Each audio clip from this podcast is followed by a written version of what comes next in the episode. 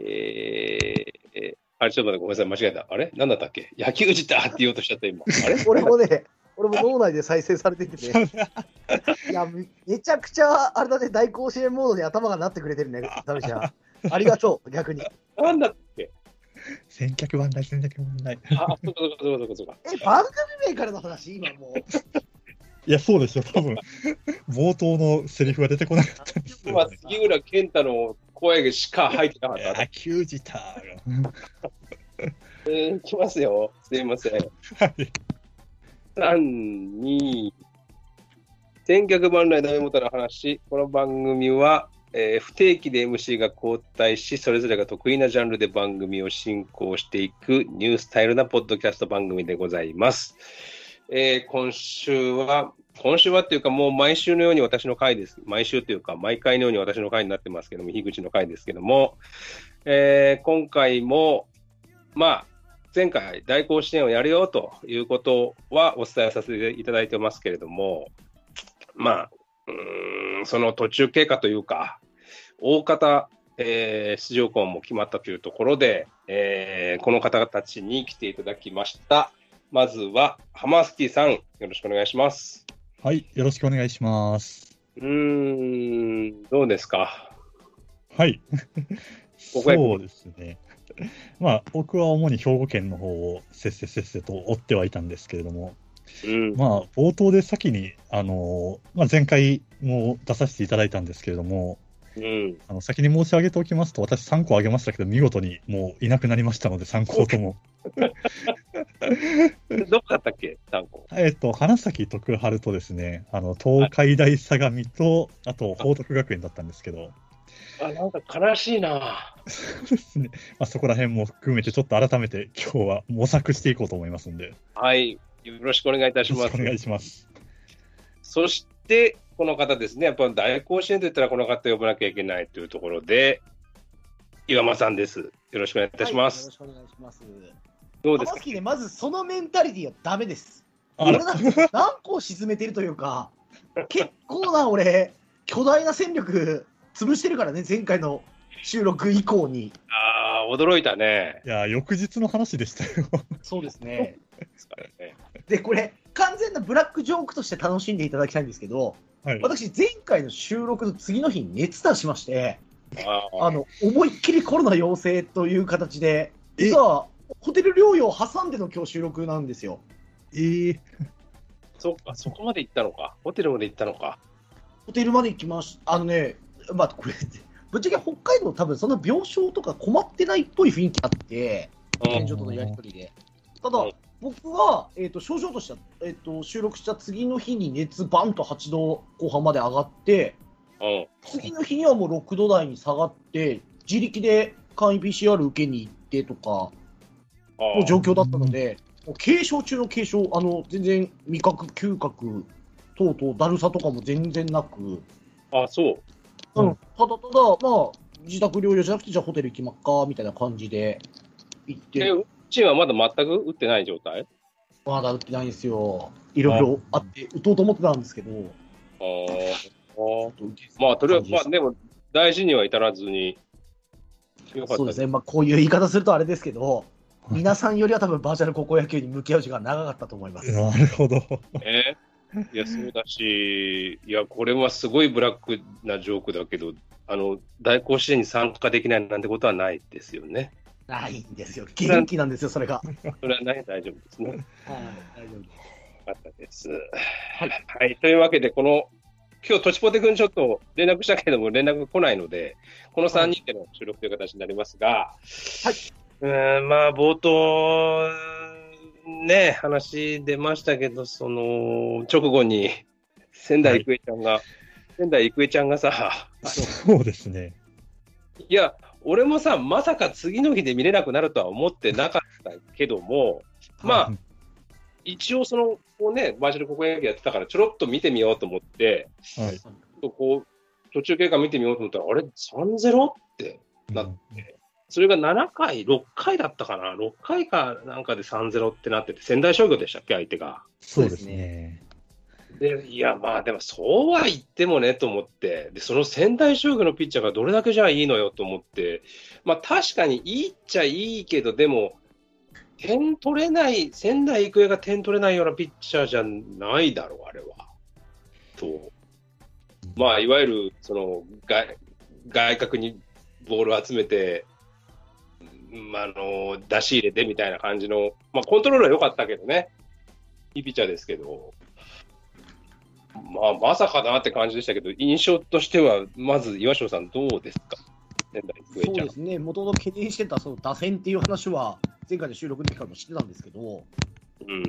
割と育英って、ね、あのバシッと打つチームを近年、全国的にもうん作ってくるっていう印象が皆さんあったかと思うんですけど、はい。これなんかバチバチ言ってるけどね。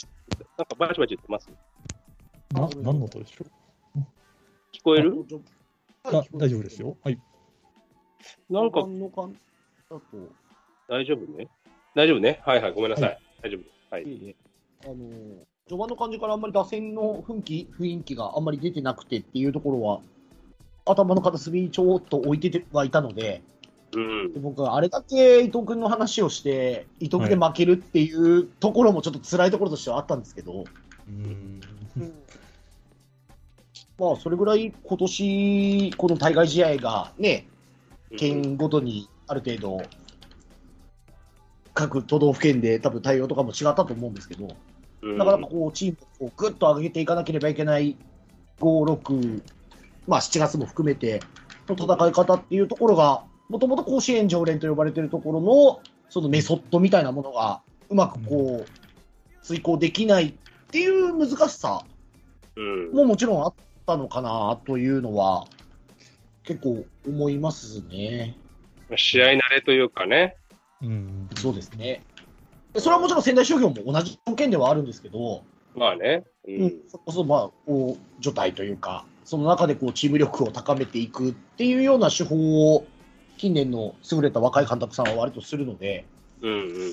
うん、なんかそういうところで、ちょっと難しさっていうのがあったんじゃないかなというふうには推測されますけど、まあね。うんまあ、気を使うところが、今までだったら気をつかなくてもいいところにまで気をつかなきゃいけないっていうことがね、あるから、まあ、うんいそれはもちろん条件は同じなんだけど、どこだってね。だけどやっぱり強いチームからすると一つ変ななんか要素が入ってるっていうのはなんかや嫌なところではあるよね。強ければ強いほど、鉄板であれば鉄板であるほどなんかいや嫌な要素が入ってるっていう。だからジャイアントキリングが起きやすいような感じはする。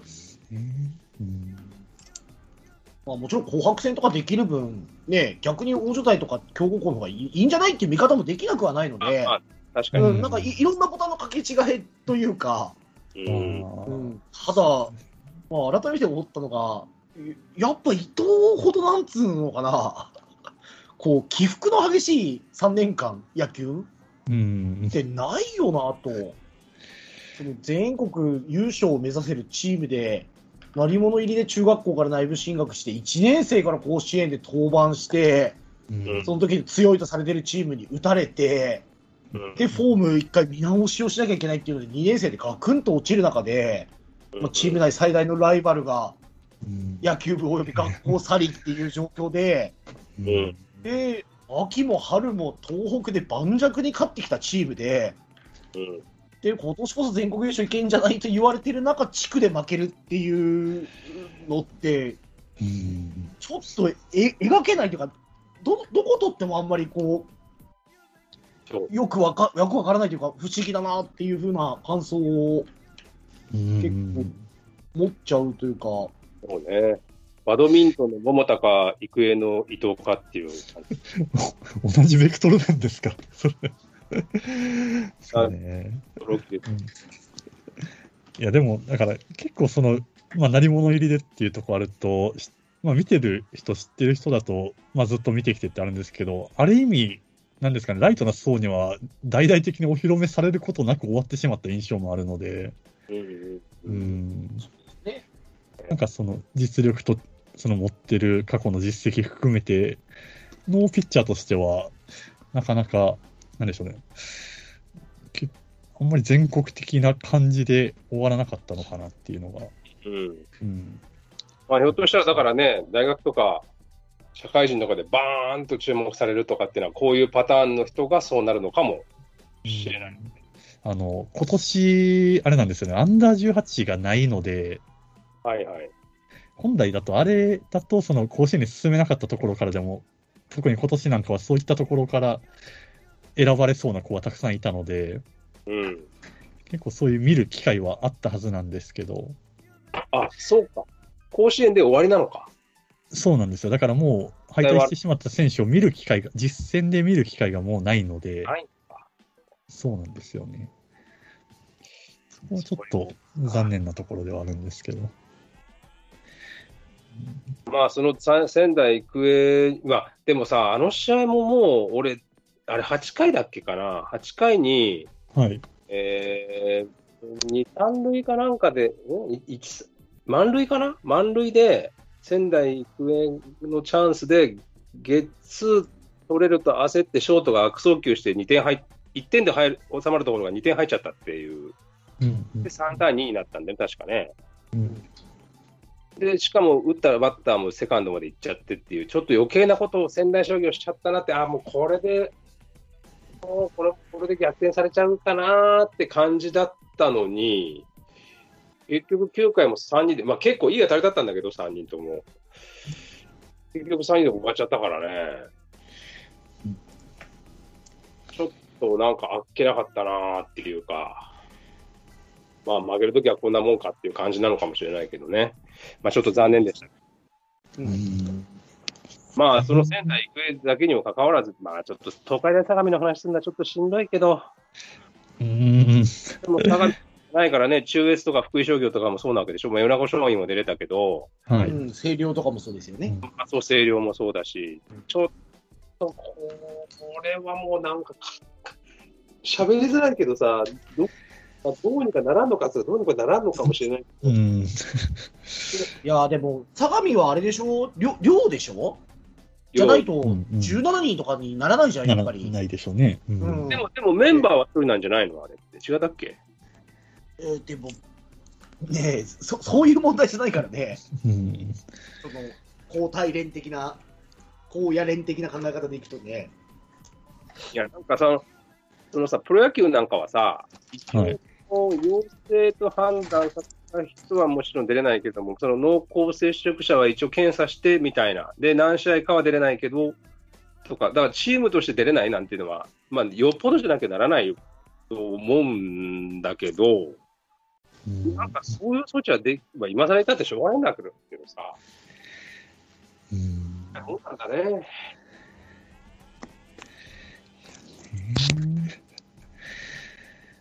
これだって全国で起こらないとも限らないからね。いや、そうだよ。ん目合わせ決まりましたって言って、その、ね、宿舎とかも今どういう対応してるのかわかんないですけど、うん。まあおそらく無観客ってことで、宿的にはそのチーム以外はっていうのをと取れるのかなとは思うんですけど、うん。これはもはやもうウィズコロナというか、うん。そこも含めてっていうもう時代なんでね。うん。この子が出れないのはしょうがないけど、チーム全体全員が出れなくなっちゃうのかっていう、まあ、それはもうオリンピックもそうだけど、そこでしなきゃならないのねえ、かねえって思っちゃうけど、まあ、そういう決まりだってわけにはそうなんで、しょうがねえんだけどな。うん攻撃でなもう試合の前日でしたからね。うん。うんあ、基本的にはしょうがないのか。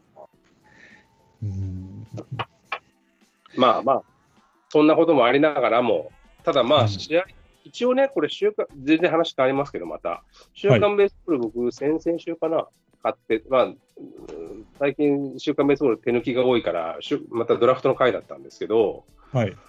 あのまあ、一応、高校生はビッグシックスと、そんなくくりなんですか、今。まあビッグシックスっていうくくりですと。いう今年についてはね、でその6人というのが、まあ、選抜メンバーからいくと、小園と、うん。えー、達、黒柳、で、相模の石田、うんで、選抜出てないメンバーから風間と森木のこの6人がビッグシックスっていうふうに言われてるらしいんだけど、あ、だから、そういう意味でいくと、全然言われてはいないと思うよ、それ。わかんない俺ビッグ。シックスっていうのを今年初めて聞いたもん、そもそも。いや、そうですね、今。ちょっと今シュープベースボールではビッグシックスっていうふうに書いてはいました。一応買いましたけど。はい。で、結局その6人のうち出れたのは風間だけだってことになるわけよね。ああ、なるほど。結局。そうですね。まあ、とことく負けちまったっていう感じなんですけど。うんうんで、そんな中で一応、まあ、はい負けちまった、あの高校ってことで、はい。この時間のテーマはそれでいこうと思うんですけど、まずそうだな俺、一律和歌山の試合、結局、今年の夏全く見てないんですけど、はい。小園君はどうでしたか？ああ、僕は普通に良かったですよ。その、いやチーム全何なんだっけ、智弁には。はい。スコア的には何対何で負けたんでしたっけ、智弁和智。弁は、えっ、と、最後何本だったんだったっけな。途中1-1ぐらいでいってて、最終が、最終がね、4-1かな。4, 4点入って。投げ取れたのか。まあ、ただここの智弁和歌山との対戦でどうこう難しくて、まあうん、対戦が多分4回目、5回目になるんですよね、このカード。うんうんうん。この対小園っていうところで言うと。なるほど。はい。で、智弁和歌山が全く空振り三振しない。空振りが取れなかったですよ。もう徹底して、やっぱもう対策は立ててて、うん。やっぱストレートで差し込んで打ち取ってっていうのはするんですけど、うん。決勝見てるともう変化球で全くその空振りとかが取れてなくて、あまあ、どんどん苦しくなっていったかなって、ちょっと、あのーリードの方も最終的にちょっと単調になっていっちゃって、そこを打たれちゃったかなっていうのを感じましたけど、あ。ああ。うーん、変化球が見逃されて、カウント悪くなったところでまっすぐでストライクに打たれる。、最終的にはやっぱストレートをそう打ちに行ってっていうのもありましたから、まあ、それでもストレート打ちに行ってても打ち取れるぐらいのやっぱボールを投げてましたけどね。うんうんうんうんうんうんし、まあ、打線全体もす今年、まあ、決勝は点取れなかったですけど、うん。良かったんで、まあ、普通に1話が出てても面白かったとは思いますね。うん。ただ、智弁の仕上がりが良かったです。やっぱその、ベンチマークみたいなところなのかね。もう含めてだと思いますよ。ただ本当、小小僧に勝つっていうのを徹底してやってきたんだなっていうのはちょっと感じましたね。なるほど、なるほど。岩城さんどうですか？この、えっ、とですね、僕もともと小園君って評価が全然高くないんですよ、ピッチャーとして。あそう。はい、あももちろんその、いわゆる先発出てくる段階で、まあ、この大会ナンバーワンでしょうというふうに言われていて、すごくそのピッチング技術とかも含めて評価されてるタイプだったので、うん。僕はすごく楽しみに見たんですけど、まあ、投げ方とかも含めて、なんか別にそんなにすごくいいピッチャーだなとは思ってないですし、うーんと、まあ、ドラフト上位で消えるほどかぐらいまで世間との評価はちょっとずれてるのかもしれないんですけど、ええ速い球分かりやすく上ずるタイプの子なので、この子。ああ、ああ。で、まあ、そのアウトローが割といいのかな。うん。じゃあそこでアウトロープロ取るっていうところも含めて、うん。僕はもう一個、もう一サイズ、ストライクゾーンが狭い業界で一回やった方がいいと思ってます、正直。ああ、じゃあこのままプロ行かなくてもいいかもよっていう感じ。ですね。うん、どどちらかというと、もう松川君のチームだなっていう認識なんですよ。確かうんあのー予選で投げてましたけど、一個下にも結構いいピッチャーいるんですよね。うんうん。うんで、そこの投球術って松川じゃねって僕は思っあのキャッチャーの子なんですけど、はいはいはい。えっと、どちらかというと僕はキャッチャーの方が、キャッチャーの松川君の方がプロ向きだと思ってます。うんで、もうここまで来ると、まあ、誰が見てもお、おそらくこの2チームの決勝だろうとずっとなってはいたと思うんですけど、そうなった時のチームの引き出しの幅というところで、ぼ僕はもう9割ぐらい智弁和歌山が勝つんだろうなと思ってたので、正直、一律和歌山はそんなに追っかけてなかったんですよね、この大会、予選を通して。ええという形です。なるほど。はい。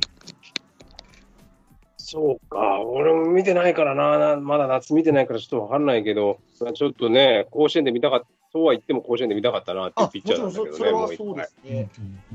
で逆逆にこれ僕、智弁和歌山の中西君とかの方が、うちょっと見てほしいというか、うん。うん。まあ、細くってね、皆さんご存知のように、あの先発で、あの県議賞に1-0の試合してる、まあ、彼がうん多分持ってる今の最大のアウトプットを見せていただいているという意味でいくと、うん。うん。うん、そういう意味でいくと、まあ、別のピッチャーも見たいなっていうところで、あの智弁和歌山の方の中西君は、結構見るべきピッチャーかなと。あの智弁和歌山って大体割とその打撃型のチームでっていうので、うんバッテリーってあんまりこう評価をされない、うん。どちらかというとですよ。うん。ただ、まあ、近年、あのすげえピッチャー結構出してるんで、うん。このルートの中に中西君って乗るかな、あ全然高卒でプロとかっていうタイプじゃないんですけど、うん。うん、あの和歌山で、まあ、せっかく勝ち上がってるんでっていう意味でいくと、中西君見てほしいなって思ってます。演目の。うん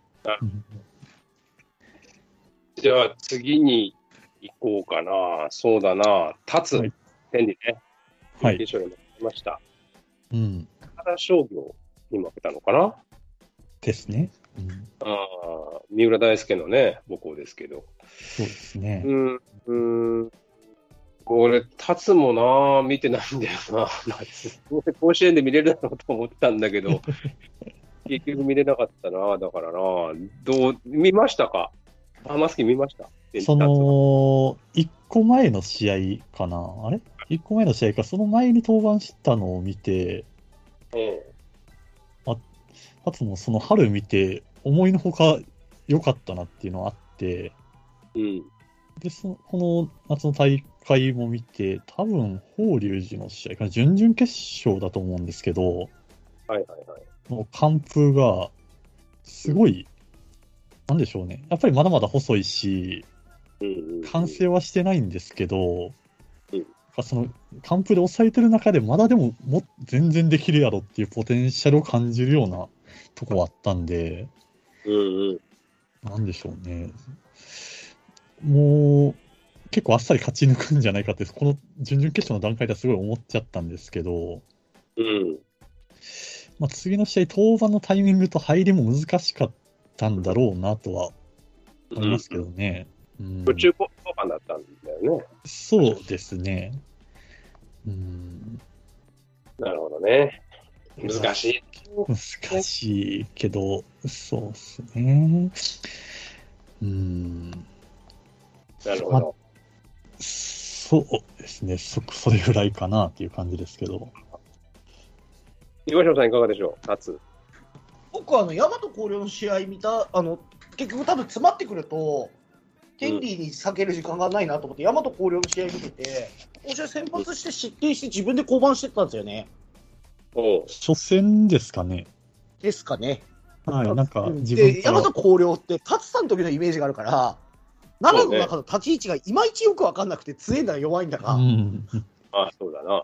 うん。っていう中で、ああ、失点するんだっていうところとかを見て、まあ、そんなにバシッとフォームがどうとかっていうので見てたわけじゃないんですけど、うん。なんか、やっぱりちょっと特徴として変わってるんだなっていうのが、その自分のマネージメントとか長く野球やるっていうので、その先発でのうん。登板回避とかっていうところも含めて、うん。なんか今っぽい子なんだなっていう感じでしたね。あーつまりもう、ここでっていうことよりも、先を見据えた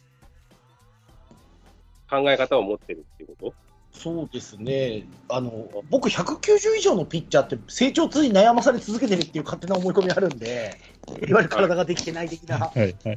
うんまあ、そそれがその大谷とかいろんなピッチャーのメソッドとかを本人もおそらくしっかりと勉強してっていうのとかもあるのかなと思いながら、とうん。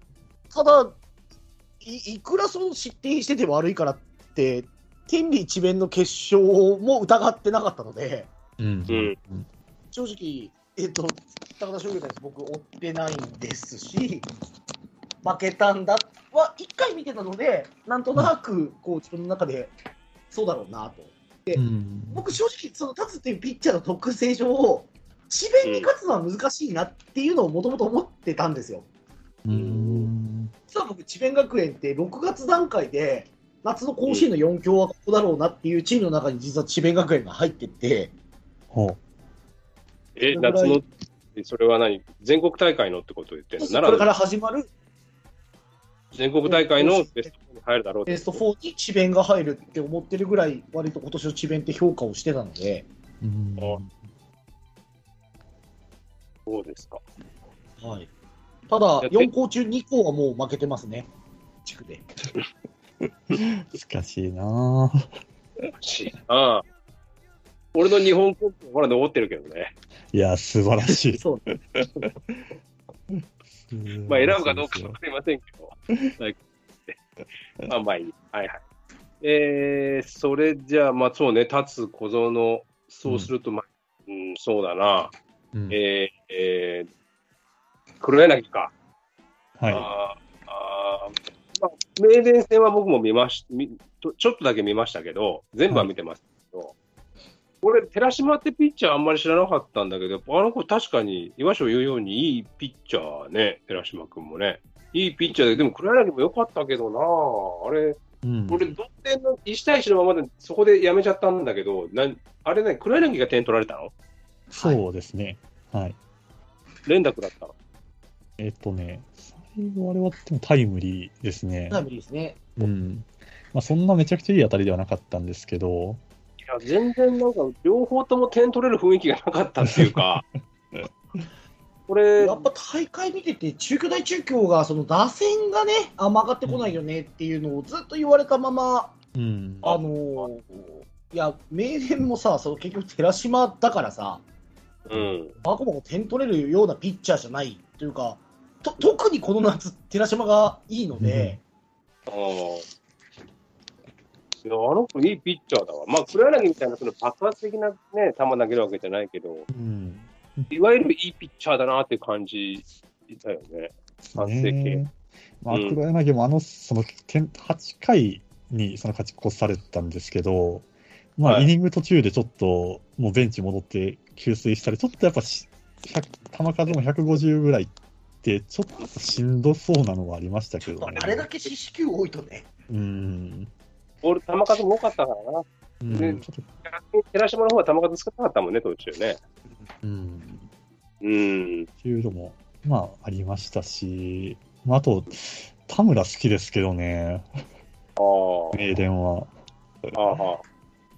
うん、でも、順々と、まあ、この後僕、結構、愛知もしっかり喋りたいは喋りたいんですけど、いやありますよ。順々の感じでいくと、えっ、と、もうほぼ寺島関東は使えないので、うん。うん。うん、で序盤はずっと田村寺島、田村寺島で勝ち上がってるんですよ。うんう。ん。で、野崎どこ行ったって話なんですけど、そうですね。うん、え、いや今大会投げてない？まだ投げてないですね。えこの2ー人しかまだ投げてないです。うん。あとね、いや、もういいですか、ちょっと愛知の話、ちょっとだけして。はい。そう今年の名電って、はい。ちょっと野球漫画すぎるんですよ、対戦相手が。うん。誉れ、私学館、うん。で、これ、あれでしょ、私学の残り3校全部当たってるじゃん。うん。次の競泳も含めてさ、はい東ね方停電って、確かに。愛知、これがないはずなんだけど、うん。あるのねっていうとこも含めて、うん。うん、いやその中心に寺島がいて、俺、名電のタイプ的にこの使い方、あんまり想像してなかったんですよ。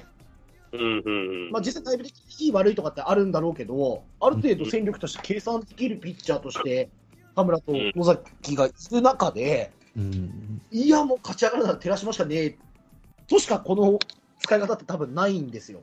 うんうん。っていうところが、いや、でね、これね、そうデスノートとかそういうのじゃなく、はい。明日全然負けうるのよ。いやー、うんありますよ、本当に。でも全然バカスカ打つチームじゃないんで、うん。いや、競泳いい、競泳はね、このはね、まだこれ、飛田がいるからね、どう、またね平田のはピッチャーがひ、ひ、飛田ですか、一番は。飛田ですね。ああ。竹山ではないですか？そうですね。僕はああいうずんぐりむっくりのピッチャー好きなんで、この後名前も出てくるでしょうけど、はい、その、ちょっと大きいですけど、あの、習得の床枝とかすげえ好きなんで、いいですね。俺は習得結構してんだよな習得、ここ2試合、本当面白いですか？ら。マジおもろいっすよね。うん。で明日が王者完一ですよね。安一の、うんそうなんですよ。あ、でもそっか、飛騨か。いや、愛知決勝ね。うん。やっぱ、僕ここに全部勝ってくるって、うん。しかも僕結構このコロナ自粛期間に、その愛知系高校野球のはい。文献とか結構読んでて、私学科のチームっていいなとか、そういうことを考えながら今年見てたら、もう寺島に出会って、あ黒田柳よりも好きかもって思いながら、うんいやとにかくいいピッチャー多いですね、愛知は本当に。遠藤君も見ましたけどね、僕は。ハリアあ、の。見られました。あ見ました。あの子もやっぱいいピッチャーだなと思った。ううんん。そうだよね。俺もだから明日勝ったどっちかを選ぼうかも、選ぶかもなってちょっと、ね、競泳いや、でも結構、そうですね、その先ほど山さん言われた飛田君もそうですけど、竹山も、竹山君も結構ビビりましたけどね、しっかりがっつり見てみると、うん。結構ビュッとくる感じですし、150出てたと思いますよ、最後。11出たんじゃない？うんしかもその試合の最後だ、確か大伏せの最後がそうだったんで、うんうん。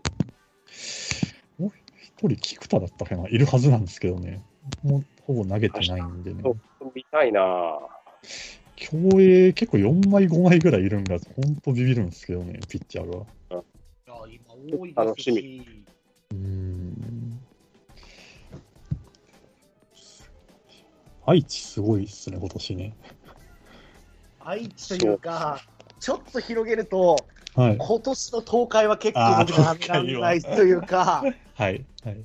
東海だけで俺多分今日終われるぐらい、今年は多分この辺の人気は結構集中するんじゃない？うんうん。まあ、しそうですね。ですよね。いや、静岡もよ、うーん、そうですね、東海圏は。高須なんかさ、はい。うん。あのなんつうの、なんて言うんだろうな、あの大きい体のあのギクシャクした感じって、俺あの、中京の時の玄君のイメージがあるんですよ。ああ。でああいうのって、一大会ハマったら、うんうん。スルスルスルっていく感じというか、うんなんかこう見てるものをワクワクさせるようなはい。タイプ だなーっていうのが結構あって、そうっすよね。静岡はちょっとひねったタイプの予想の人が好んで入れてくるイメージなんですよね、僕。うん。うん。うん。うん。そう結構人気するん。じゃない静岡も。うん。どう、なん。かあもう人気あるかもしれ人気中穴的な感じで。うん。そうですね、どど本命的なチームじゃないけど、うん。うん。っていうのでは、僕は静岡はかなり人気が出ると思ってます。うん。はいうん一回でも静岡の試合を見たら、うんなんかワクワクする感じっていうか、うん。うん。そうっすね。ありますはい。で最後、最後というか、はいあとさ、さ相模、相模の話あんましたくないな。じゃあ、神奈川県の話でいいんじゃないですか、神奈川の。なんか、田中は俺はほとんど見てないけど、神奈川は。ああ、まあ、どうなんだろうな、なんか、まあ、結局、結果で見てしまうと、結構、山なく横高がすっと行ってしまったんですけど、まあ、苦渋にむ恵まれた感もあるとか。まあ、決勝なんかは、ね、あの山岸君相手やったんで、どうかなって思ってたんですけど、うんまあ、よう当たってました。言ってたし、1年生、今年やばいっすね、横高がね。あピッチャーの方がね。とか、1番の尾形ですね、ショートの。あもですし、あんまりスタメンで出ないですけど、あと、小野とかいますしね。その中学。はうん。まあでも、どうなんだろうな。結構だからスルスルって言ってしまった分、コロッとこけそうな気もしてるんですけど、なるほどね。その甲子園に出てからね。うんうん。あと、金井がどんだけ投げれるんやろっていうのもよくわからんまま終わってしまったので。そうですね。うん今のところいいバッターっていう評価ですよね。そうですね。い や、野手なのか、うんでも、いわゆるなんか、いくらかいるその二刀流系でいくと、金井は完全にバッターじゃないですか。ですかね。うん、はい。いやー、そうなんですよね。ほとんど見ることなく終わってしまったので。うんそうすると、じゃあ、神奈川はいつもと比べると人気しないのかもしれないかもね。いつも横浜なんて、今の横浜は意外と人気しないんじゃないかなって思ってますね。うんだからこそ穴かもしれないうん可能性と。あ言い方悪いですけど、大関が出てくるっていう感じは、どうしてもやっぱり拭えないじゃないですか、春の優勝チームがいる地区なんで。うんうんしかもその、そこの、そこに競り勝ったりとかじゃないので、うんうんーそうね。うん。やっぱ難しいかなとは。うんどうどうでしょうね。あと、どうですかね、トピックス的にはやっぱ成功が出てこないっていうのもあるんじゃないですかね。いやー、それも結構、結構びっくりなんだけどね。決勝じゃなかったですよね、しかもね。決勝じゃない。全然決勝じゃない。準々か？準々かなんかで負けたんじゃなかったっけ？うんそうなんにね。うん。こうなんとね、日大東北の最後の試合もなかなか悲しい、悲しかったけどね、ちょっと見てたけど。うんあのピッチャーの方がさ、あれあれでしたっけ？センターフライっぽいやつでしたっけ？じそうそうそう。ホームラン、同点ホームラン打ったのに、その裏ワンアウト二塁かな？で、はい。スターフライで、あ、タッチアップはされるかなと思ったら落としちゃって、そのままサヨナラで負けちゃったっていう。うん。まあちょっと大きめの当たりではあったけど、ちょっと悲しかったんだよね。うんまあですね。うんまあまあ、でも、どっちが来ても俺はあんま選ばないかな。いや、これ、東北の並びが、なかなかす、名前が、の並びすごいですよね。東北で選ぶ選ぶかもしれないと思ったら、森深、はい。明王ぐらいかなと思ってるけどね、今のところは。いいですか？じゃあもう森木の話はせずに、もうそういう感じで全国舐めていく感じでいいですか？いやいやいやいやいや、まあまあまあまあまあまあ、行きますよ。森木君も行きますよ、もちろん。森木君最後ね、、森木君ですよ出てこれなかったもん。うん、ビッグシップスああれ？あ、ない？その、さっきの、なんていうの、えー、えーと、小園の時の智弁和歌山じゃないけどさ、明徳？やっぱ、あっちゃんにやられたっていう感じなんじゃないの？森木も。うーん。なんか今日ね、ちょっとコラム見てたんだけど、森木の3年間みたいな。はいで森木の目標としてはもう5回出たいと、甲子園に。うん5回出るんだって言って、コーチに入ったんだけど、まあ、その相手には当然、明徳がいると。で、明徳の馬淵監督が、春の大会で対戦した時かな？に挨拶挨拶しに行ったんだって、まあ、ベンチに挨拶行くんじゃない？今日よろしくお願いしますみたいな感じで。おお、よろしくな、みたいな感じで。お前、秋の方が良かったなって言われたりとか、なんかチクチクチクチク言ってくんだって、馬淵ちゃんが。でそれが、その駆け引きなのかどうかわかんないけど、嫌なこと言うな、このおっさんとって思いながら聞いてたっていうの話はありました。うーん。夏が始まってたみたいな。その明徳の馬淵さんに森木の話をインタビューとかでしに行くと、いやう、んいいピッチャーやけど、でも、赤道の方が伸びてるなとか 言ったりし、そうでやっぱ意識はでもあるんだろうな。こいつを倒さなきゃうちはいけんぞっていうのはお互いに思ってる。だから馬淵監督対森木みたいな構図だったっていうのを、まあ、すそうごいなと思って。ね。まあ、やっぱり安定してでも、森木個人に関して言えば、アベレージで145は出てたんで、うん全体的に。やっぱ、そもそもの馬力は、やっぱちゃうもんはあんねんなっていうのは思いましたけど、決勝に関して言えば白木が良かったなとは思いますね。よかったね。うん、その前がもうさ結構打ち込まれてたんで、うん。よう修正してきたなって思いましたね。うん、だから俺も白木って初めて見たんだよ。決勝で。はいはいだから、まあもちろん、その、野球太郎とかで、まあいいピッチャーだってことは見てたけど、いや、いいピッチャーだなとは思いました。ただまあ森木と比べたらね、それは全然森木の方がやっぱ上だろうなとは思ったけど、で、も、全然いいピッチャーだけど、うーん、でも甲子園で勝てんのかな、うんんまあでも四国で選ぶとしたら、明徳ぐらいかな って感じはしてますけど、今のところね。うんわかりません。はい。岩城さんどうですか、森木？そうですね、まあ、想像通りの成長というか、結局、全国っていう勝負の場面で見ることが叶わなかったピッチャーではあるんですけど、うん。うーん、まあ、準決決勝、まあ、ここも僕、どこかそのコーチが勝っては来ないだろうなっていう目で見ていたというか、うんお実は明徳、僕、予想校の中でまだ外せてないチームであったりもするので、はい。はいはい。まあ、明徳が勝つこともそんなに疑ってもいなかったし、やっぱりその森木だよね、何回も対戦してるよねってなると、うんああいう試合巧者というか、やっぱまぶっちゃんみたいなシンボリックな監督がいるチームには、どうやってもこう分が悪いというか、うん。でまあ、またその全国のライバルに比べると、やっぱ地区内のライバルなので、いろんな練習試合の話とかがこう、ダイレクトにこう伝わってきやすいうん。間柄でいくと、今の森木こうだよねっていうのがこう、常にこう森木を意識していく中で、やっぱ明徳はこういうチームには勝ってくるよねっていう感じでしたね。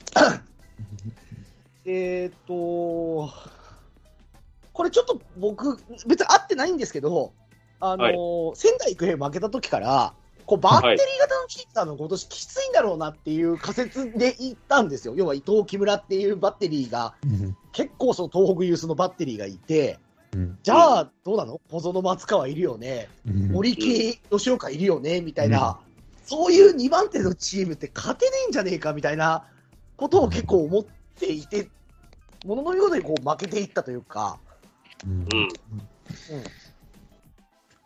なるほどね。バッテリーよりも難易であるってことを意識するチームがたくさん多分甲子園に出てくるんだろうなみたいな変な仮説を立ててて、うんでどうどう見るのか分かんないですけど、僕結構これ、バッテリーエラーで負けた試合だと思ってるんですよね。うんはいはいはい。あのいわゆる冒頭です。うんで、えっ、と、まあ、やっぱ、ちょっとシュート回転する癖、結構森木君あって、うん。そこのリリースの感覚のスライダー感の冒頭じゃないですか、あの、2つの冒頭って。うんそこら辺を最後までこう修正しきれなかったっていう森木吉岡のバッテリーサイドの問題と、明徳の試合巧者とっていうところで、うんただやっぱり、えっ、と、高知商業戦、明徳の試合を踏まえて、もうちょっと乱打戦になると正直思いました、僕は。ああ。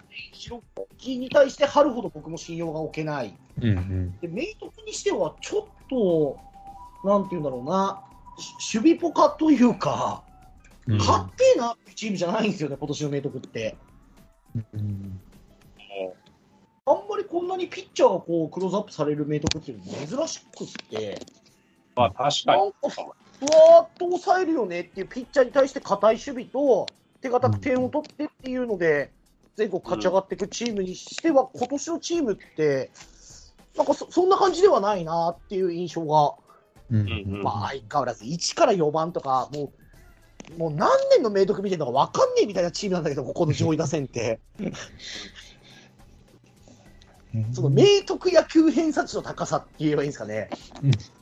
うんだから大阪桐蔭行ってレギュラー取れるとか、仙台育英行って取れるっていうタイプじゃなくて、なるほザ・明徳の選手っていう1から1番は、うんうん昔の中日みたいな。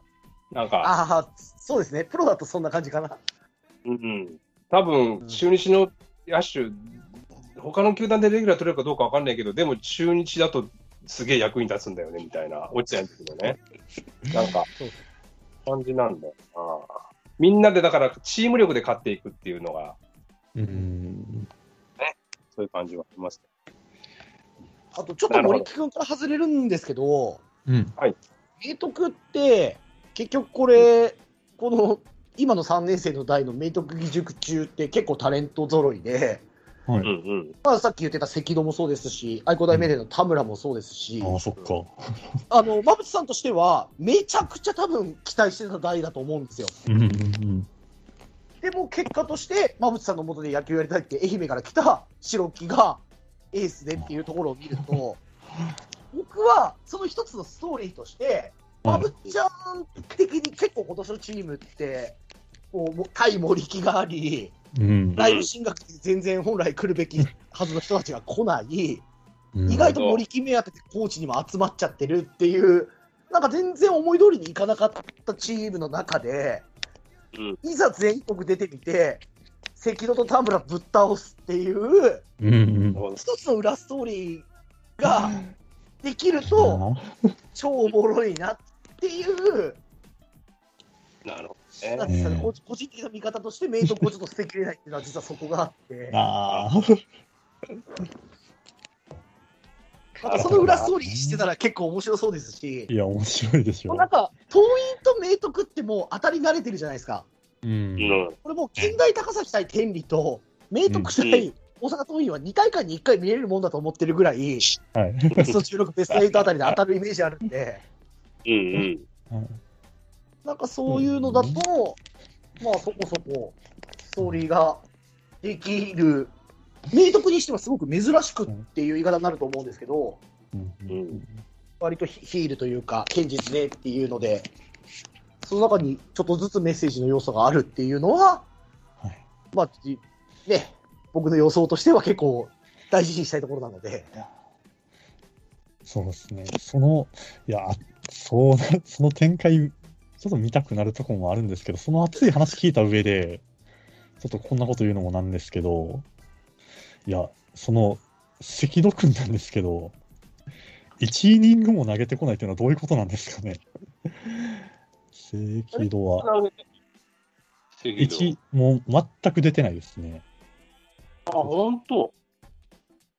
なんか、大阪桐蔭のさ、4回戦か5回戦ぐらいだったかな、中継あるんだけど、はい。何にもとがない、ただはいバックネットがはいしてるだけってやつだったから、はい俺投げてるの赤道なんだなっててっきり思ってて見てたんだけど、あれ赤道あ、そうじゃなかっ、た？あの、背番号10でもなくなってるんで、あ、そうなのそうなんですよ。今11かな。今回は主にその10番の、えー、と竹中と川原と、あと松浦は前回まあまあ良かったんですけど、あー赤道に関しては、ままあ、松浦に関しては信用してますよね。今後来るであろう上位では、まあ、間違いなく多分松浦で来るんだろうなっていう、桐蔭って全然1回戦からエース級投げさせないんで、あそこ。うん。なんですそその投げさせる中に関戸が入ってるのかは、ちょっと今のところ不明ですけど、うんまあでももう次が準、準、準かなぐらいまで、準決かまで来てるんでね。そろそろ投げたいとこだよね、本当に戦力だと見てるんだったらね。まあ、怪我してるんだったら話は別だけど。そうですね。全く出る気配がないっていうところが、ちょっとは気になったところですけど。うんわかりました。まあ、ここまでは、あの、いわゆるだ、まあまあ、まあまあ、高校野球見てれば、そこそこ知ってるう選手うん。の話をしてきましたけど、まあ、負けちまったうん。で、ちょっと知ら、まだ知られてなかったんだけど、こいつ見たかったよなとか、見せたかったよなとか、ああ、もう負けちゃった人、あれですか？僕はもう八王子の肌君ですけどね、あの子、結局でも故障ですよね。結局投げなかったんです。えっ、と、ひ、肘やったかな？うん。ね、で、投げもう、試合に勝ってたら、都立狛江の試合に勝ってたら、次の試合に先発する予定だったんですよ。ああ、で、最後の最後、9回、ツーアウト1、2塁で、あと、まあ、もちろん1本出れば同点、あるいは逆転というところで代打で出てきて、それが初出場で、うん。うんで、センターライナーで終わっちゃった。ああ、とずれてれば、左中間抜けてりゃ、うんうん。サヨナラで帰ってきて、次の試合投げれたかもしれないんだけど、なるほどですね。ししかもね、その前にもね、8回だったかな、センター前ヒットで、ワンアウト2塁センター前ヒットで、回さなくてもよかったんじゃねえのってのを回して、アウトになっちゃったんだよね。うんうん安全アウトになっちゃったけど、回してアウトになっちゃったっていうのもあったりとかして、まあ負けちゃったんだけど、ちょっと僕はね、この肌と、あとは、うんえー福岡の新総監の松本、はい、こはい。の見ましたけど、初めて見ました。エースエースの子ですよね。ん？ピッチャーの子ですよ、ね。ピッチャーのはい。そうい一応、今永2世と言われてるらしいですけど、うんうんうんこの子もいいピッチャーだった。甲子園出てきたら、ちょっと、あの、選まあ、もう打ってるチームじゃないから選ぶかどうか微妙だけど、でも、いやー、この子出てきてほしかったなっていう感じのピッチャーだったかな。うん。新総監と松本君どうですか？ハマスキーさん、岩城さん。いや、まあ、僕は普通に見て、まあ割と、そうですね、あの、そんな癖、癖もなくて、うん。まあ、左腕、なんでしょうね、普通に、まあ、いい左腕として見てましたけど、そうね。まあ、すぐにプロに行く行かなくてもいいような気が。うんそううん。まあでも確実に次のステージでなんかまた見たいピッチャーという感じではありましたね。うん。やっぱストレートは好きですけどね、あの子の。うんそうね。いや、うんいいピッチャーだなと思いましたよ。本当に。順調に伸びてくれるといいなと思いましたけどね。岩城さんどうですか？そうですね、えっ、と、まあ、割と僕も左を見てて、まあ、ちょっと今年2年生とかも結構いたりするんで、なん。かそんなんで見てて、まあ、あの、ちょっと土地柄というか、やっぱ北海道見れたので、うん。ちょっと来年に向けて、まあ、チームとして出てくるかどうかわかんないですけど、えっ、と、東海大札幌、まあ、旧東海大4ですよね。うん。はいはと、えっ、と、門別君っていう左ピッチャーがいまして、本ですか。はい。はい、えっ、と、全道の2回戦で北海と当たったのかな。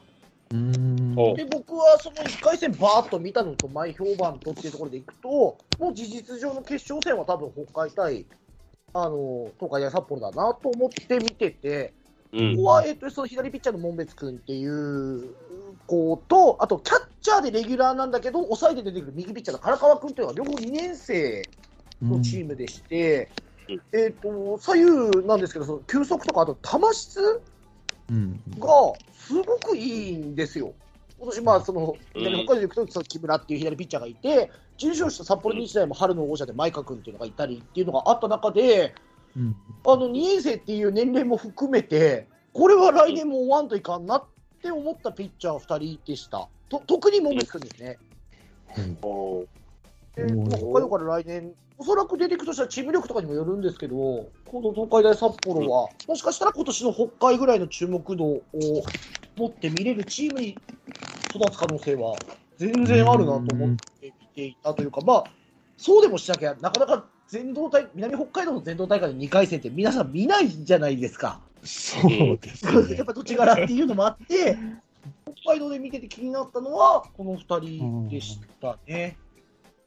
北海大覚えておきましょそうですね。うん。まあ、東海大札幌ってね、あの、昔の準優勝の時のイメージとかも多分あると思うので、全国出てきてもそんな、こう、全く追わなくていいよねって皆さんが思うようなチームでは多分ないと思うので、うん。うん。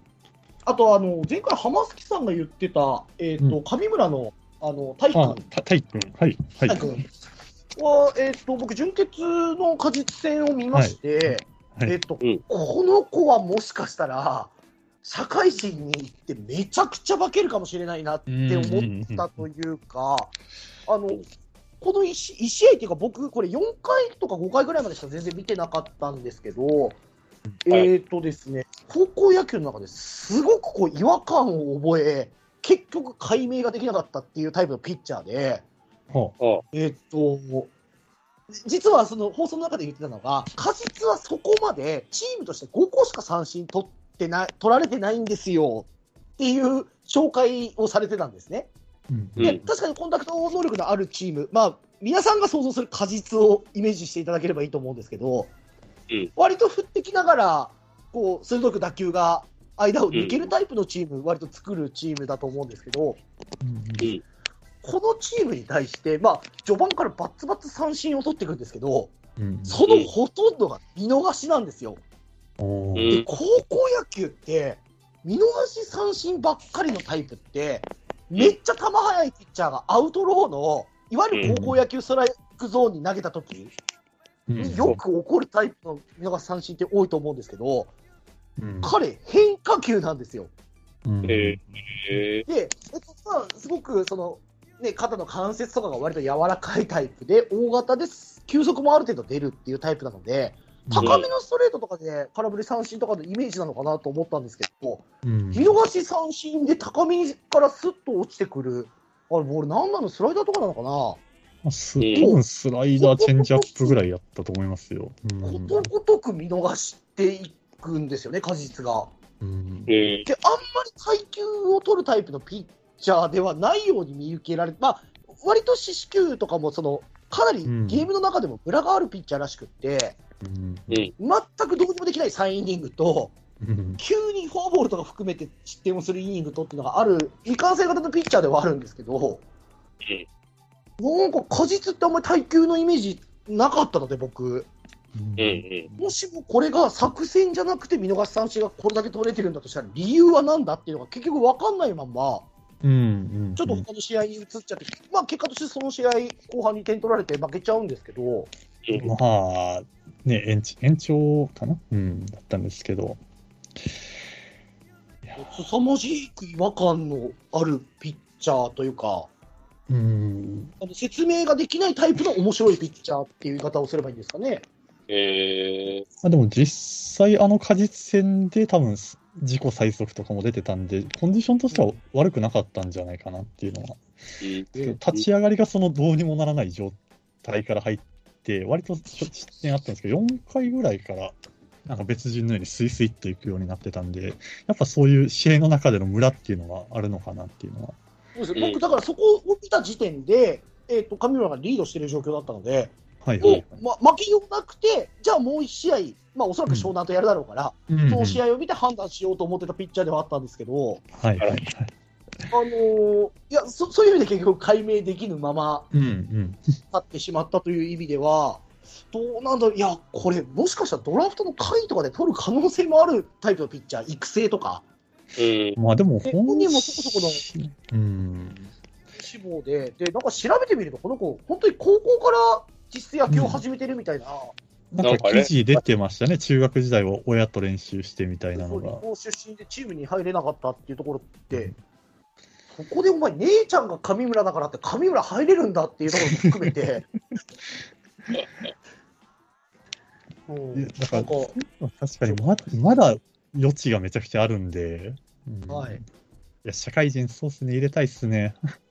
で上にも下にもぶれるタイプのピッチャーというか、うん。もうなんか3年後に、なんか都市対抗の予選とかで見たら、こんなんだっけみたいな可能性もあるピッチャー。左で。うん。でも社会人で、いや、あの見逃し三振があるっていうことは、何か変化球なり何かなりに、何かのこう理由があって、うん。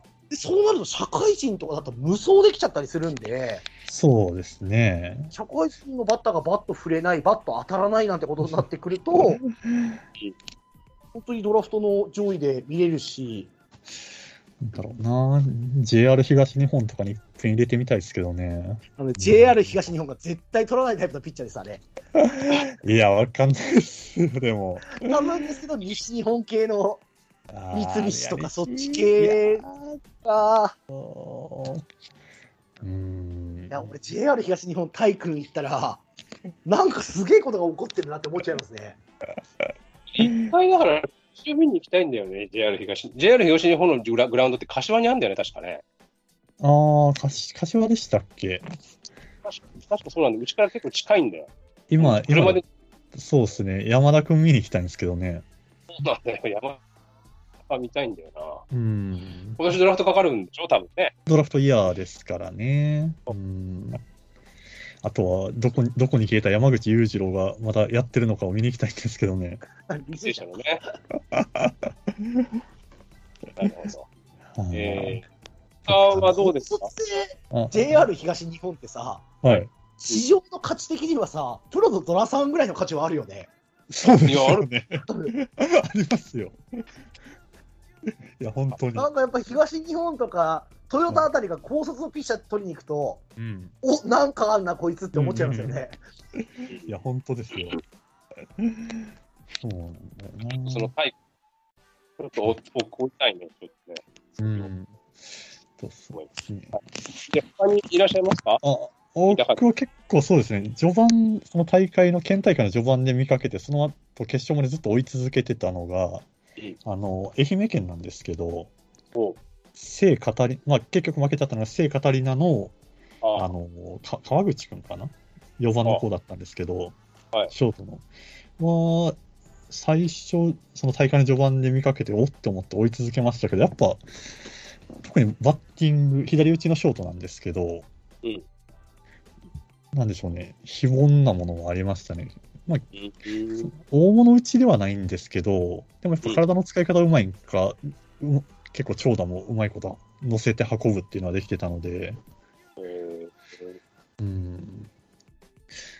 そうですね。あと、ここのエースの桜井君っていう子も面白かったんですけど、そうですね。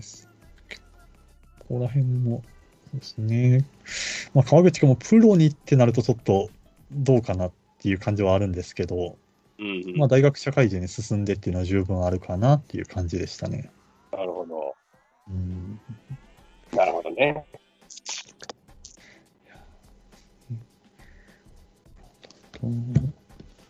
岩島さんは他いますか？うん、そうですね、もうそろそろ出てくる方向の話したいですね、僕。あこれ出てくるであの別に負けた高校でおすすめの選手なんかもういくらでも喋ってられるんだけど、まあまあまあまあ、そうだな、時間も時間だしな。まあ予想後半戦。予想を聞かせてくれとまでは言いませんけど、はいえーそうだな。まあ、じゃあ、地区、ぜ一軒一軒やったら大変なんで、はい。地区ごとぐらいに聞いてみるか。北海道、東北、まあ、東海道と東北は一緒にしちゃいましょう。ここで、まあ、この辺をちょっと狙いたいな、みたいな、あるいは気になるな、でもいいんだけど、ちょっと話しましょうか。じゃあ、先に和尚さん行きましょうか。そうですね、えーと今年北海道、あのまあ割と北北海道、南北海道を通して、あんまり全国的に注目されないと思うんですけど、えー、と今年2校とも捨てられないチームだと僕は思ってます、帯野も北海道。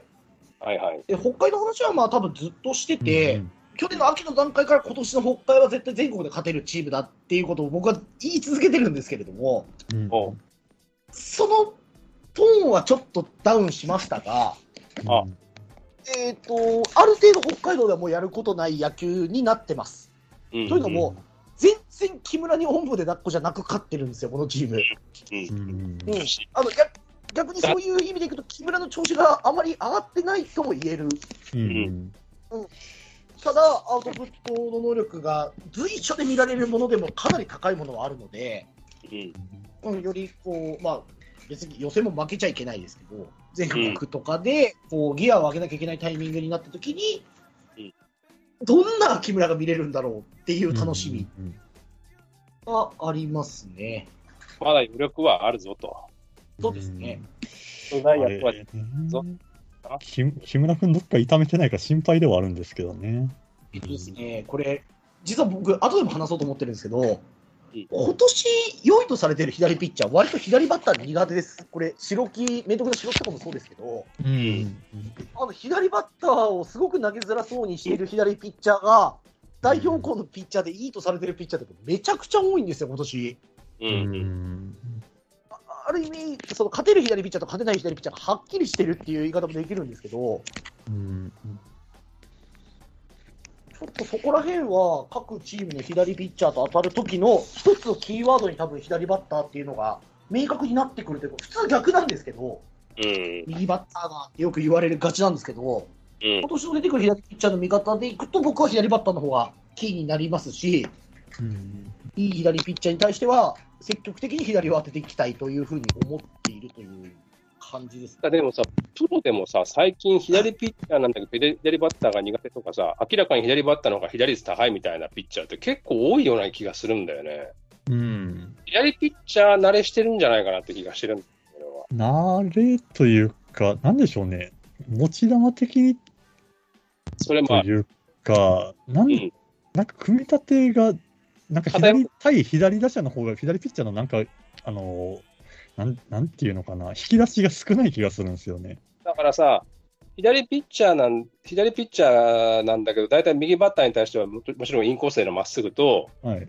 アウトローへのチェンジアップとか、はい。要はインコースへのスライダーとか。はい。で投げるんだけど、なぜか左バッターになると、左ピッチャーが左,、えーみ左バッターのインコースのチェンジアップを投げないじゃん。投げないですね投げないですね。だから、本当ストレート、す外角のスライダーのに、なんか二択みたいな感じに。左バッターのインコースにまっすぐ突っ込んでおいて、うんそこから落としたりとか、そこからチェンジアップ投げたりとかすれば、多分効くと思ってるんだけど、みんな投げないんだよね、それを。投げないですねこ。れがすごく不思議。それはプロでもそうなんだよ。いや、そうですね。川口とか投げないじゃん。右ピ,、うん右ピッチャー、右バッターのアウトローにはチェンジアップ投げるんだけど、うんうんあれはちょっと不思議。浜口はまだ投げる方かな？どちらかって言ったら。今永とかあんま投げないような。投げないです。基本やっぱスライダーとかになるんですかね。うんそれがだから偏る系、偏る気がする。まあ、それちょっと話ずれますけどね。いや、でただ、も、いだからそれって俺、多分明確にもう理由があって、うん。左ピッチャーが苦手な左バッターって、うんえっ、と、多分出塁率、左の方が高いよね。なぜならフォアボール、粘られてフォアボール出しちゃうし、単打打たれちゃうよねっていうところなんで、長打率に差はあると思うよ。ああ、なるほど。特に左の中継ぎっていうイメージでいくと、うん。そのだから無難無難がインコースのチェンジアップを封じられてるんじゃないかなっていう認識でいるんだけど、うーんあでももう、なんていうのかな、なんかもう明らかに投げない。そう。もう投げない、捨て投げない。うん。まあ、だから、あと目につくのは割と左っていうところで、ワンポイントとかで出てきて、うんで、攻めあぐねて、で、歩かして交代みたいなケースも往々にしてあるところが、やっぱ印象的にはね、うん残るのかなっていう。ああいう風になれば、まあちょっと話は別になってくるが、左のああいう変則系はね、多少、もちろん左をふ封じれる割が高くなるんだけど、いわゆる普通、ストックさん左ピッチャーが左バッターをなんか抑えれる感じがあんまりないのは何なんだろうなっていう、あ何なんだろうなって、俺はそう結論付けてるんだけどね、今のところね。うんうんちょっと話ずれちゃいました。すみません。はい。えー、そうですね。ほあ、そうか。だから、そうそう。えー、は、は、少々、いやいや、浜 崎さん。ああ、北海道、東北ですと、そうですね。まあ一番やっぱ見たいとなると明瞭ですけど、あね、それはね。まあ、勝っていくかどうかで見るとそうですね。やっぱ、これ、樋口さん多分さっき名前出されてましたけど、森風かな、うん、多分ね、明王はさ、はい。愛好支援、俺、人気ベスト5ぐらいには入るような気がするんだけど、そんなことないの？いやー、え、あの時って、金足の時ってどうでした？いや、金足の時そこまでじゃないよ。あーそこベスト、多分に20番目ぐらいに、それぐらいじゃない？まあまあ、そこそこ、秋田にしちゃ結構呼ばれるなって感じだったとは思うけど、そこまでじゃなかったと思う。うん。でも、今回の風間は、あんまり痛くない。俺多分選びそうだからあんまり痛くないけど、人気しちゃいそうな気がするんだよな。これだけ、ベイサイドがバタバタいっちゃってると。あーまあ、他の兼ね合いもあるのかな。そうそう。うん。そうそそうですね。まあ森風は、そうですね。まあ、金子君なんかのバッティングはこしっかり追っていきたいなっていうのはありますけど、ちょっと大会通して、うんあの、投手陣がピシャッといった試合がなかったのはちょっと気にはなりますけどね。毎年ね、大体打力のチームを作るところだからね。うん。森、そうですね。いや、話したんですけど、森風の名前見てると、今年はずっとなんか、とずっとと言いますか、今年はよく上田拓の名前を見かけるなっていうのもありましたけど、クラファンかなんかやってますよね、あいつ。確か。今、今、茨城行ったんかな。あ滋賀を解雇されてですね。あー、解雇されたりするの？すごいです。なんか経歴が今すすごいですけどね、もう社会人も転々としながら、今独立も転々としてっていう。いや、なんか、えっと、かクラウドファンディングね、あってっていうのが、よく言われ結果る。もありますし、今回の滋賀の解雇に関しては、なんか、クラウドファンディングを勝手に行った動向とか、なんか、クラファンダメだった？け怪我してる選手とじゃれ合って悪化させたとか、なんかあったみたいなんで、まあ、いろんな声はありますけど、転職、転職してるんだね。点々と。まあ、マイナビの CM はよう見るけどな、バーチャル高校野球見てるとね。マイナビの CM ばっかり見るけど。あれ、ナウボイスの話はしなくて大丈夫ですか？大丈夫です。ナウボイスははい。ケイスケホンダがすげえやってますけど。毎回同じ CM だからな。長い。ねあれと大体旅サラダと、そうそうそうなんですよ。あと一軒やね、なんか。一軒ね。ポツンと一見。まあいいや。はい。東北はそのとこですか？他はなかなかやどうですか？さごめんなさい、僕いいですか？僕や,、はいはい。やっぱり出てこないんだなって思ったのが、はい。うん。日大山形出てこないんですねあって思いあました。というのも、名前に？あーというか、あの結構僕は日大山形捨てれてなくて、うん。あの全国的に見て、打ち勝って大甲子園勝とうと思うと、はい。あのすごくいい絵として見ていくと、僕、やっぱりモリフと日大山形は多分外せないなと思っていて、う。うんん。それぐらいめちゃくちゃ打ちます、ここ。うん。いわゆるあのスルスルっと系のあの静岡の打撃バージョンって言えばいいですかね。うん。そういうチームとして日大山形、僕、実はまだ予想校の中に入ってるんですよね。なるほどね。うん、まあそうね、日大山形、まあ捨ててはない、でも多分選ばないだろうな。日大山形選ぶんだったら森田盛岡大附属選ぶだろうなって気はするけどな、俺は。まあ、まあちょっとわかんない。最後までもう一回、もうちょっともう一回動画見てみたりとかしますけどね。はい。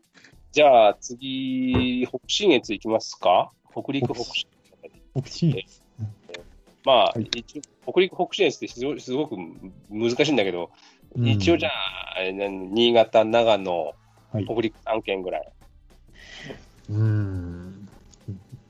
まあ、日本分離は僕はちょっとあるかなと思ってますけどね。まあどうん僕、逆なんですよね。逆逆というのが、多分予想としてあるってことですよね。そうそうそうそうそう。僕は田中だけ見とけばいいと思ってます、日本分離は。あで、この子は、まあ、まだ2年生なんですけど、あ。はい。圧倒的二刀流の打の人です、この人。っていうぐらい、この人のバッティングは見た方がいい。うんなんかもう、飯塚と被るんだよね、すげえ。かぶるね、めっちゃかぶるね。なんか投げ方とかもなんか飯塚に似てるように見えるんだよな。なんかな。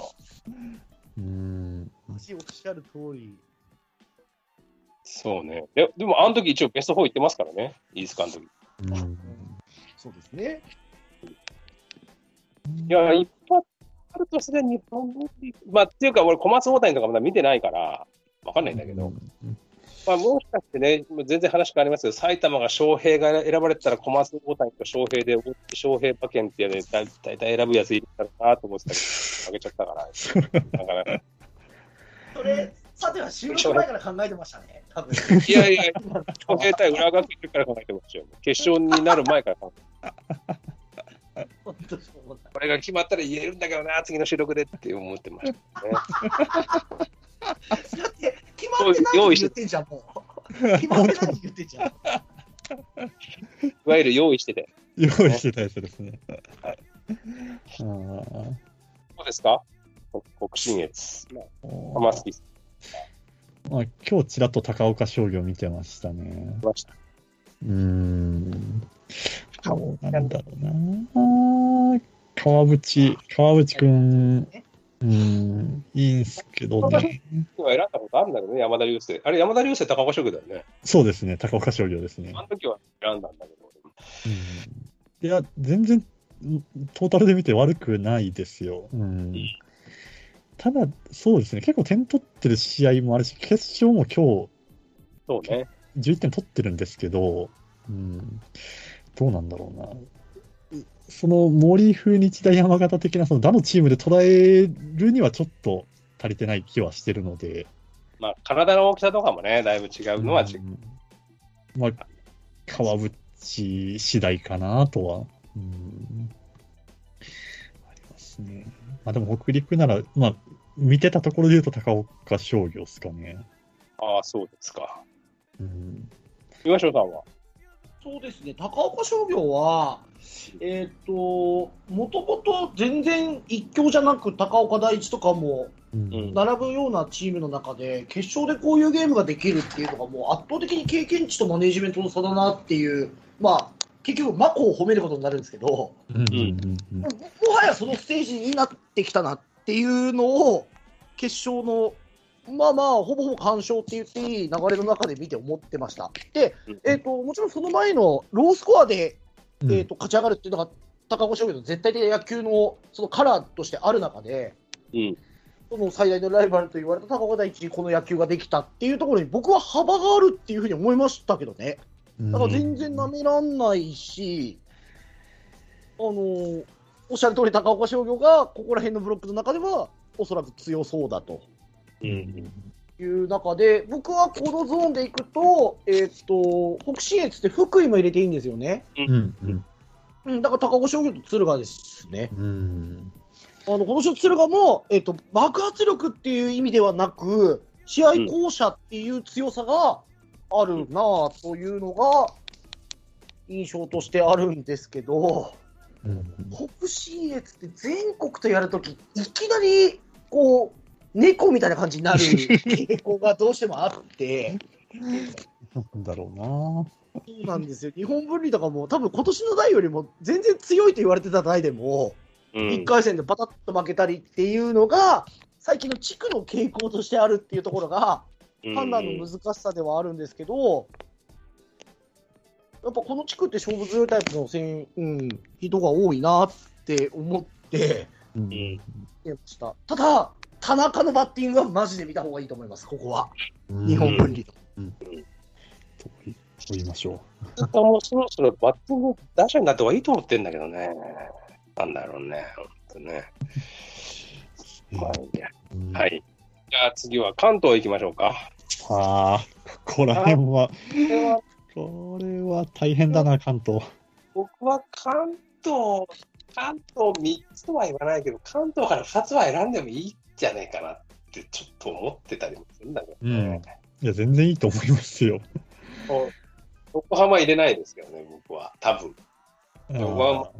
あは関東でもいいんじゃないかなって気はしてますが、まあまあ、もちろん東京が出てままだ決まってないんでね、ーうんちょっとありませんけども、どうですかね、ハマスキーさん、関東は？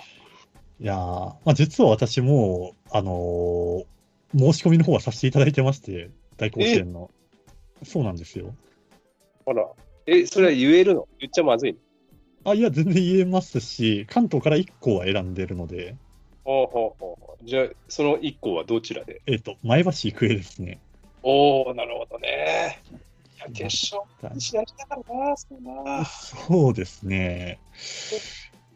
うんまあ、そんなお語るところもそんなない気はしてますけど、前橋育英に関しては今更ではあるので、皆川って結構投げる、なあれ、甲子園で投げるのかなっていうのはちょっと一個気になりましたけどね。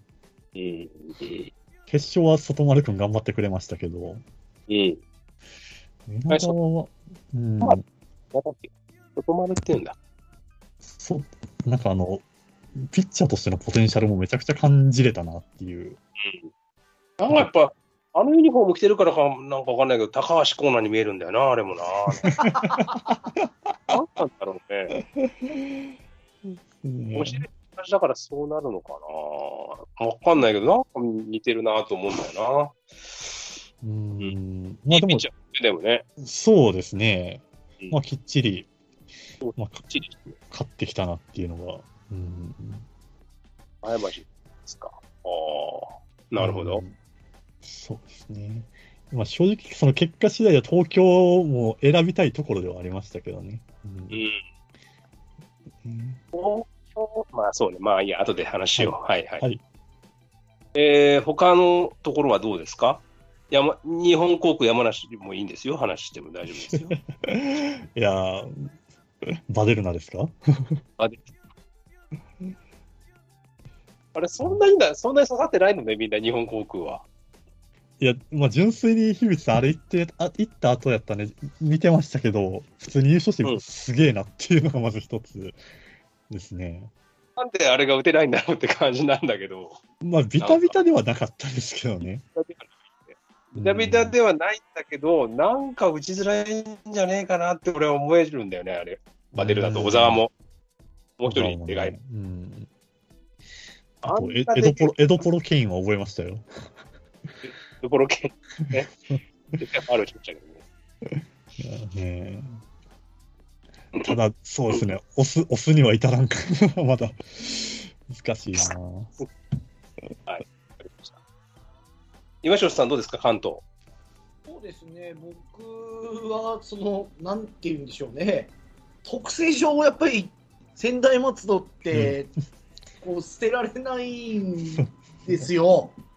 その過去の流れで僕が仙台松戸をどれだけ愛してきたかっていうのは、ここで割愛しますけれども、はい。はい、で、えっ、と、打てないっす、深沢、岡本は、多分全国でも。はい。岡本良かったですね。そうですね。あの、全然2枚看板って言っちゃっていいレベルだと思いますし、あのうん、ただ、点も取れないっす。このチームは。いやーなんなんですけど、どうなんでしょう、今年の予選が終わった、その、速報甲子園の道的なところでいくとですよ、はい。うん。あの吉岡のサヨナラ満塁ホームランのホームイン前の涙を超える シーンって、いや、それは全国的には森木と白木がこう抱き合って泣いてるのとかも絵になるでしょうけど、うん。春からの流れでいくと、やっぱり吉岡の満塁ホームランが一番なんじゃないか、どう考えても。まあ、僕、やっぱな泣けますよ、あれ、正直。うん。いや、いいシーンって私も見てましたけど。うんはいで、うんまあ、やっぱ基礎に勝って出てくるっていうところにうん意味があって、これちょっと、ケンタカに勝って出てくる前橋育英と意味合いがちょっと違うんですよね。ありますか？いや、違う違う。前橋育英をディスってるというわけじゃなくて、うーん、なんて言うんだろうな、言い方悪いですけど、こう雰囲気として浦学も、花咲に勝ってきてほしかったなって、なんかどっかあったりしません、皆さん。ありますね。うんその、ここに勝って、思考じゃなってほしいよねっていう、なんかみんながこう思い描くような、はいうんはい。うん、まあ感また相模を選破ってきてほしかったよなっていうのはね。そうですね。うん。なんかそういう意味でいくと、基礎に勝ったっていうことが、その苦手な夏において、うん。すごく意味があることで、もうなんなんかさ、で、その最近ぐらいからずっと強敵と当たってきてるからね、仙台松戸は。いや、今年、いや、本当にね、愛工大名電といいね、うん。仙台松戸といいね、地区で消耗しすぎ。マジで。いや、これ負けんじゃねえみたいな。大丈夫、うん結構4、3回戦ぐらいからずっと追っかけてたけど。そうかまあ、めちゃくちゃロースコアの展開で、うん。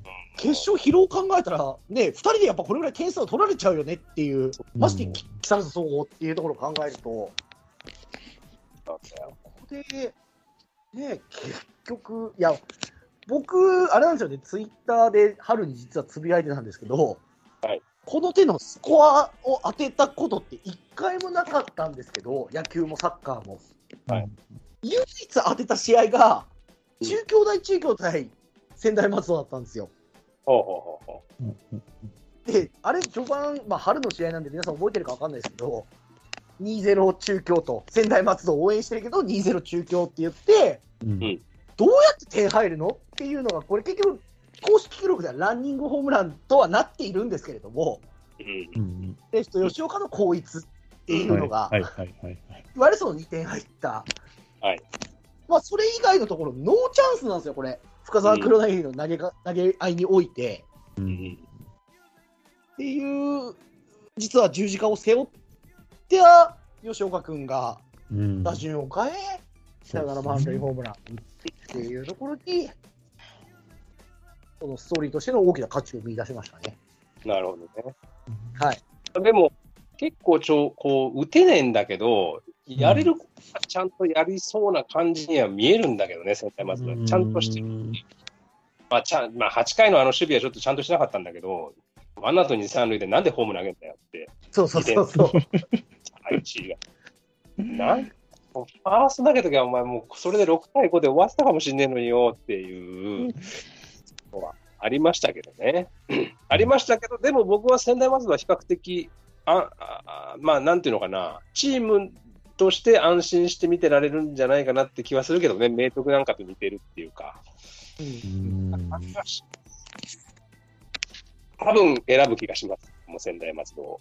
まあ地元だからっていうのは、まあそれはあんま関係ないけどね、関係ないけど、選ぶんじゃないかな、どうだろうな。深沢が結構好きだから、僕は。うんあと前回の夏の甲子園の時の原君みたいに二段モーションの指摘が今回は2人ともないっていうところはすごくいいんですよね。僕はあれが原因で負けたと思ってるんで、仙台松戸。それ、全国にアジャストしてかんとねっていう、あった。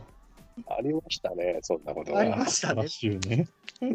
覚えてんだ。もうその仙台松戸に関しての記憶はめちゃくちゃ明確に残ってるんで、すべてが。じゃあ次、東海に行きますか。東東海、ちょっとごめんなさい、一個だけ。はい。はいこれ、あれですか、東京の話ってここでもう終わっちゃう感じですかね？いや、後で予想してもらおうかなと思ってます。東東ああ、なるほど、なるほど。はい。あ忘れてました。す。広島もね、広島も予想しなきゃいけないですから。わかりました。えーなので東海。はい。僕は静岡は選びそうな気がしてますね。さっきね、言われた。まあ、そうですね。高須と、うん、これね何を言ってるかっていうとね、俺ね、あのー実はね、今年やっぱりその最初かな、岩下言ったけど、やっぱり異例の大会だってこともあったりとかして、うんまあ、オリンピックなんか見ててもそうなんだけど、すっごい今、あ今までもそうなんだけど、そのせ精神というか、メンタル面みたいなのが、すごいこう如実に出出るような気がするのよ。ねそれと相関するかは全くわからないけど、ちゃんとしてるところがいいんじゃないかなと思ってるんだよね。ちゃんとした高校のチームとか。で、それがそう、それその反映されるのかどうかわかんないけど、一応ね、俺、高校の偏差値調べたんだよ、全部。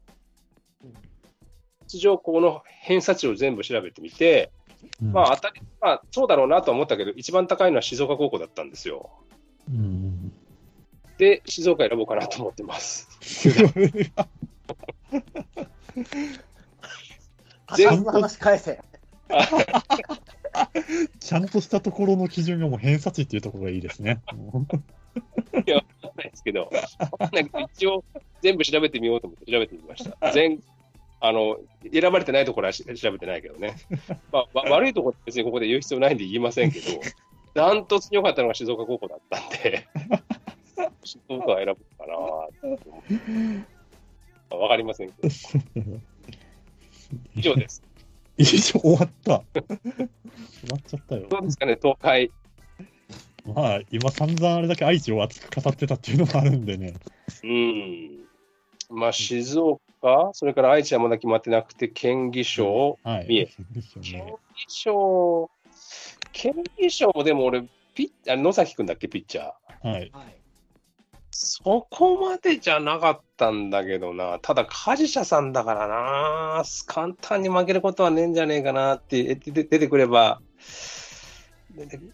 簡単に負けはしねえんじゃねえかなっていう感じだけなんでね、どうだろうな、選ぶかな、ちょっと微妙だなって感じです。愛知県はひょっとしたら選ぶかもしれないって感じ。まあ、春の選抜も判断材料として難しいですよね。そのベストピッチの小園対小園でどう評価するかっていうのがあったんで、ねあの1-0の試合で県議賞をどうこうっていうのもなかなか難しいところではあったんで、うん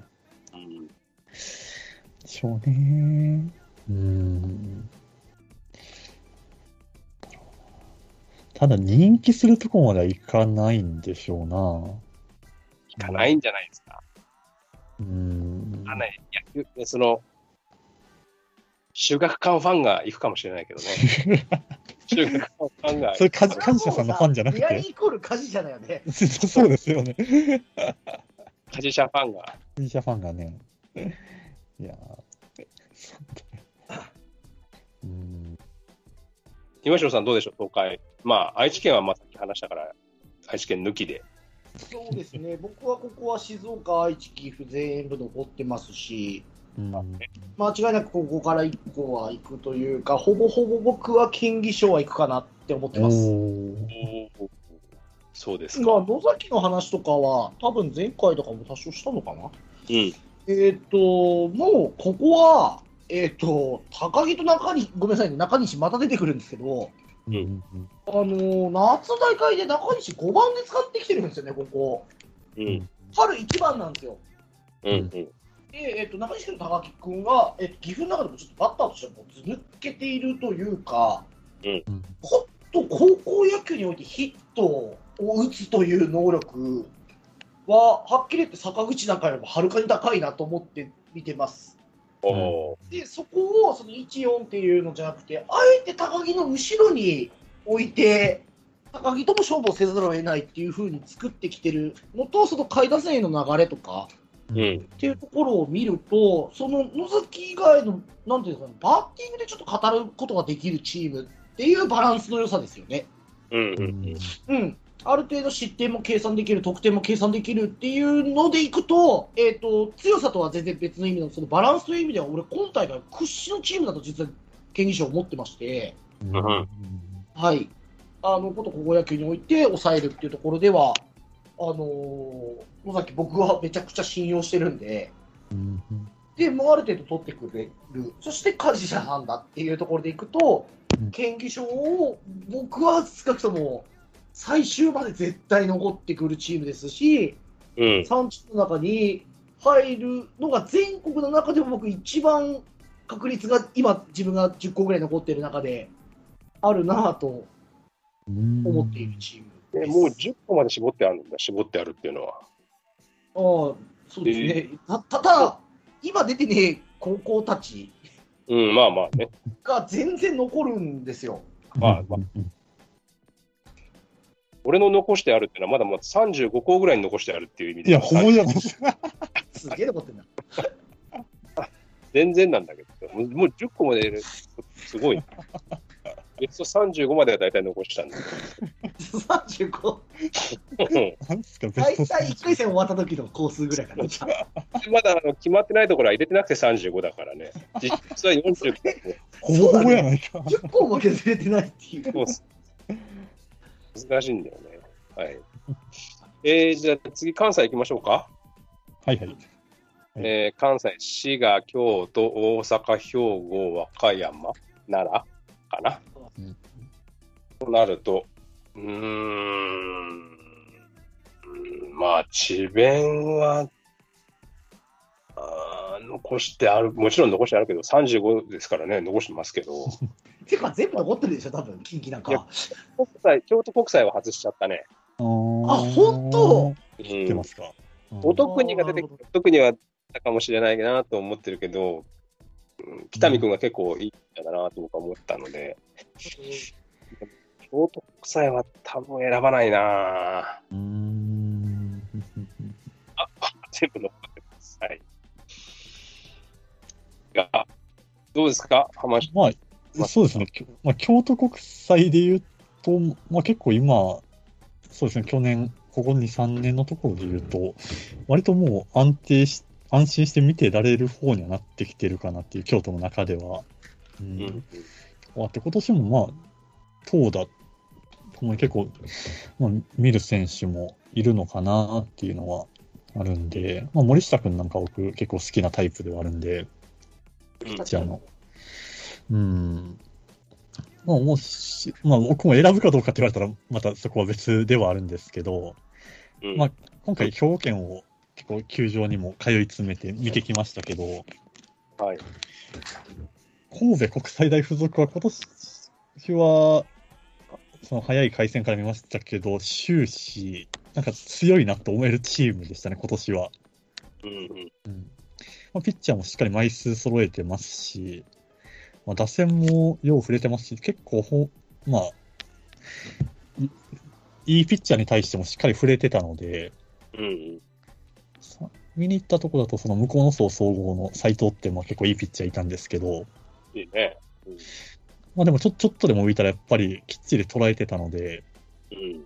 ですし、大会通して決勝もそうなんですけど、ホームランも出てましたしね、はいはい。まあ、ピッチャーのその、まあ、打つ方でその坂上って軸がいるんですけど、はい坂上が投げる方で思ったよりこの春ちょっと痛めてたんで投げられてなかったのが良かったので、うん。まあ、くす左の楠本、岡田あたりと合わせて、まあ、結構安心して見れるんじゃないかなっていうところがありますね。うん。まあ、た、そうですね、坂上は思ったよりただ、なんか好打者っていう感じでしたね、大会通して。ああ。結構反対方向にうまく運ぶな、みたいな感じでしたね。消えそうだったんだけどな、俺の中では。いや、決勝、でも感覚面白いチームだったんですけどね。うんうん。もうあったんですけども、なんか自力でも押し切った感じでしたね。なるほどね。今年は国際大は面白いんじゃないかなと思って見てます。じゃあちょっと、あのはい。岩城さんどうですか、関西。そうですね、このまだ決まってない大阪も含めて、うん多分近畿大会をやったら、智弁学園対大阪桐蔭になるんだろうなというのは、引き続き思ってますけど、えっ、と、うん。ぼ僕のこの兵庫県代表のイメージって、はい。結局、内側で自力ある選手たちいっぱいいるよね、それが分散しちゃって、なんやかんや全国で勝てないよねっていう、あチームおっしゃる通りでは。うん、だから、オール兵庫とか多分強かったりするんでしょうけど、うん。うん、なんかばらけちゃったりするんだろうなって思う中で、れ歴代とか、近年の、えー、と兵庫県代表の中では、あのダントツで今年の神戸国際大付属はいいチームだなと正直思ってます。うんうん。で、えっ、と、もう一個、ゲームの中でのその攻撃の幅、うんうんうん。あの、テンポのいいピッチャーとめちゃくちゃ相性が悪そうな打線なんですよ。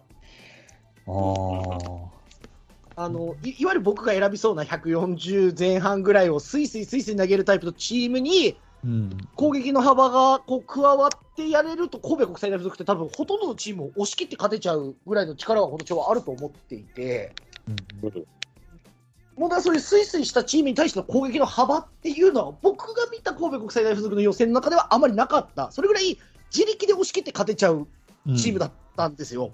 うんうんなるほとんどがもう神戸国際大付属強いなで相手が戦ってきちゃってるんで。うんで、しっかり打つ、しっかりあの投げるっていうところが、うん、その幅が見れなかったのが残念。うんなるほどできなくないと思うんですよ、今年のチームって。うんただその強いパターンをで、うんどういう戦い方をするかっていうのを一回見ておきたいっていう。そうそうですですね。ね。うんまあ、そういう意味では結構、決勝の感覚なんかは、まあ、仕掛けてくるチームで、うん、ちょっと、なんでしょうね、序盤は押される展開ではあったんですけどね。うんなんか、えだから僕は、ある、このチームで多分神戸国際大付属に勝てるだろうなと思ってるチームが、そんな前評判高くないところに実はあったりもするぐらい、うんスイスイ行かれるタイプのピッチャーとは、序盤で当たりたくないなっていう。なるほどね。逆にそこそこドラフト候補で145ぐらい投げますよの方が、うんこう、チーム対策としてやってきた方が多分神戸国際大付属って上に上がっていけるんだろうなと思って見てます。うんねジョーさん、ビッグシックスのうち5人負けちゃったんですよ。だから、僕、正直、明王と1回戦で当たんねえかなと思ってます。ああ、なるほどね。はいうんそその時の神戸国際大付属が勝つのってすげえいいゲームやりそうじゃないですか。うんうん。なんかそういう期待、なんか近年の兵庫代表って申し訳ないんですけど、なんとなく強いんでしょ？で、なんか1週間ぐらい経ったら負けてたねっていう感じのチーム？うん。だったというか、そのもともと持ってる県としての自力を全然全国で発揮しないまま、大会から去ってくるイメージがあって、そういう意味でいくと、今年の神戸国際大付属って、もしかして何かそれを変える力があるのかなと思う。うん前評判以上にいいチームじゃんって思ったのは神戸国際大付属でした。なるほど。じゃあ次行きましたよ。はい。から西があんまりな、正直、うーん、あんまりなーって感じなんですけど、まあ、一旦じゃあ中国地方、山陰行きましょうか。はい。えー鳥取、島根、うん。岡山、広島決まってないですけど、だって山口と。うん。そんなに正直僕魅力的にはあんまり映ってないですけどね、今のところね、ピントそんなには来てないですね。うん。マスケさんどうですかここのね言い。ましょうか。代表で一番多分注目されてるのって、おそらくですけど、勝ってくるだろう広島新庄かなと僕思ってたんですけど、はいはいはいはい。結構今日の準決のスコアって、新庄の野球じゃないんですよね。うん。え、今日って何対何だったの？えっと、87です。す。さよならです。12回さよならです。あれ？そうね、最上農業俺勝つのかなと思ったら途中でやめちゃったんだけど、みんな。まあ、割と序盤でねそうん。差ついてたんで。何対何？最終が8対7ですね。あ、そんな試合になったんだ。まあだから、中盤まではもう完全、ね、最上農業のペースだったんで、うん。いや、もうこれ最上農業と何？あもう一決勝なんだっけ、相手？ギオギオ祇園北ですね。聞いたことねえぞ、おい。うん。だよね。うん。野球太郎にもランキングに入ってないぞ、気温来たわっていうぐらいな。まあ、いや、広島新庄が勝ったんだったら、広島新庄が勝つのかな。じゃあ、え、高川学園どうですか？僕結構好きだったですけどね、この中国の方だと見てて。あそうう。んこ。んなに。まあ純粋に川野が良かった、好きな左腕っていうのはあるんですけど。まあまあ、そう、そこぐらいかな、見見られるのは。うーん。うん。選ぶ至らないと思う。もう一回見とくか、じゃあ、川野君ももう一回やった。そ ういやー、まだ、まだ、え、さん35に残ってますよね。京都国際も見なきゃいけないし、高川学園もえ、37もしかして35に残ってないんですか？持ってないですね。くそー、その中にも残らないのか。高川学園ね、高木豊の出身校だから残してあげたいんだけどさ、理由理由 でもそんなにだな、やっぱ中国地方は、うん米子東とかも、米子東はでもそうですね。太田君は見る価値あるんじゃないかなって。まだ2年、2年生かな？うん ?2 年のはずなんで。山本さんどうですか、中えっ、国地方と、名前が全然上がんないなと思ってちょっとびっくりしてるんですけど、僕、倉敷商業まだ残ってます。あの、全く予想ができないというか、気持ち悪いチームなんですよね、このチーム。式職業あった。倉敷商業が全然得点の匂いとか、失点の匂いとか、なんとなくゲームの中で感じられる流れ、結構無視するチームで、ここ。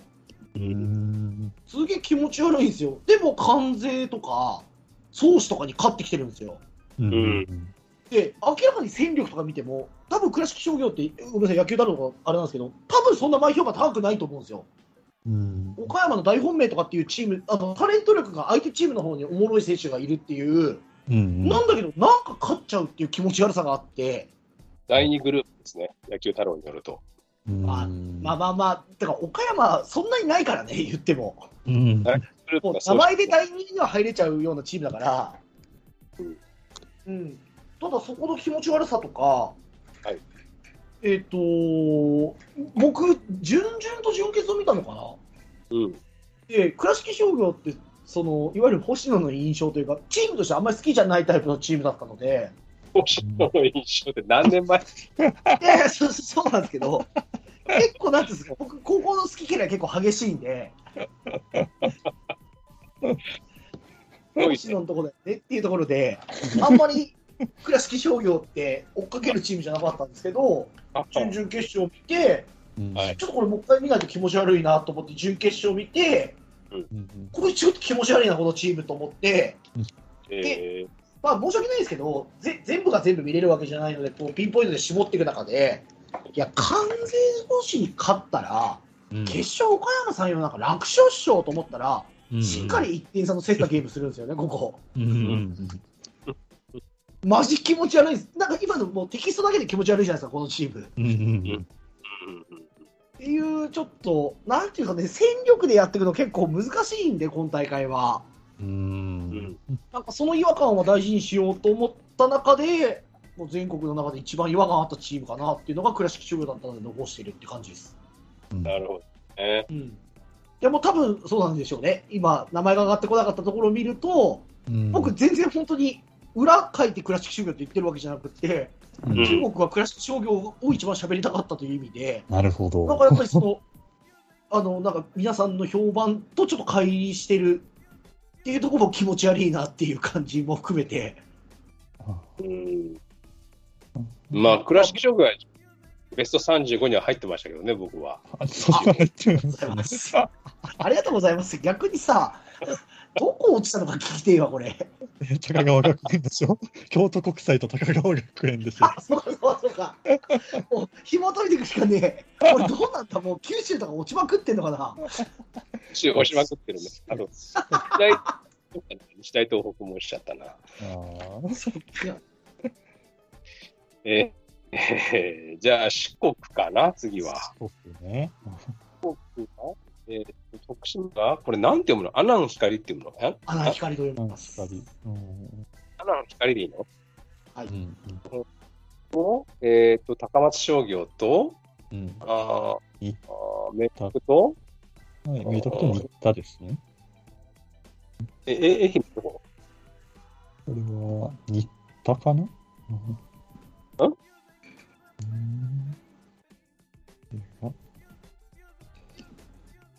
なんか音が悪い。これ、読みは新田でいいんですか？あ、日新田か。新田かな？うん。はい。そうなんです。昔、昔ベスト4入ったよね、夏。春かな？うーん。もっと昔、30年くらい前かな。まあでも、ここも明徳ぐらいじゃねえかなと思ってんだけどな、選ぶとしたら。うーん。高松は2つあるかもしれないけどね、って感じかな。うん、ここ、だから僕、聖方に慣れてたら結構押してたとこではあったんですけど、あ愛媛で。ただ、うん、新田の勝ち上がりは結構でも、いや、そうでもなかったね。見たけどあのね、もう新田はね、もう小和田君なんですよ、もう四国の4番はこういう顔じゃなきゃいけねえっていう感じのタイプの体格といい、あの見る価値ありますし、ピッチャーやるしね、実は。ううん。んうん。でもバッティングは、その右バッターとしては、そのパワー的なものでいくと、結構いいとこ行く、まあ、ちょっとチームとして勝ち上がるかどうかっていうところは、あれなんだけど、うんうん。うん、いるなら、コアだ。で、誰も名前挙げないんですけど、アナ光の森山、めちゃくちゃいいっすよ。えー、全然、これも僕、全然ひねってなくて、はい。うん。うん、ちょっとこのなんか混沌としてるんで、はいナルト渦潮見ようと思って、僕、準々決勝見たら、はい。こんないい左ピッチャーいるんだって思ったのが森山君だったんですよ、うーん先生2年生。うん。あのツーシームっぽく落ちる、まあ、チェンジアップとかも持ってるんだけど、あの球、当たらない、あの徳島のバッターが、全く。いやー、これ、もう一回見とくか。ただ、仙台松戸に輪をかけて点が取れない、このチーム。難 しいなだから、ちょっと先に失点して、僕、聖光学園、ようやく私立来るのかなと思ったんですけど、うんん。やっぱり聖光には聖光がちゃんと出れない理由がゲームの中にちゃんとあって、あったんですね。いや、まあ、そんな徳島の決勝とか、準々なんか誰も見てねえだろうなと思いながら僕見てたんで、はいあの、面白いです。あ、本当ね、もう一人でいいから打てるバッターいたら、うんうん。あの、本当金足農業パターンで行ってもいいぐらいのピッチャーなんですよね。多分全国レベルでもある程度抑えてくると思います、僕、このピッチャーは。へえただ、こいつしかいないです。あ、そっか、一人なんピッチャーもバッターもバッターもいや、うん、あの、ちょっとひねってるように聞こえるんですけど、森山君、ぜひ見てほしいんですよね。うん。まあ、野球太郎にも一応ね、注目のピッチャーだとは載ってはいますが、ううんん。そうですか？えちなみに3 35個には残ってますか？いや、一応残してはいましたそれ、けど、来てないからでししょ、もう。来てないから残してるでしょ。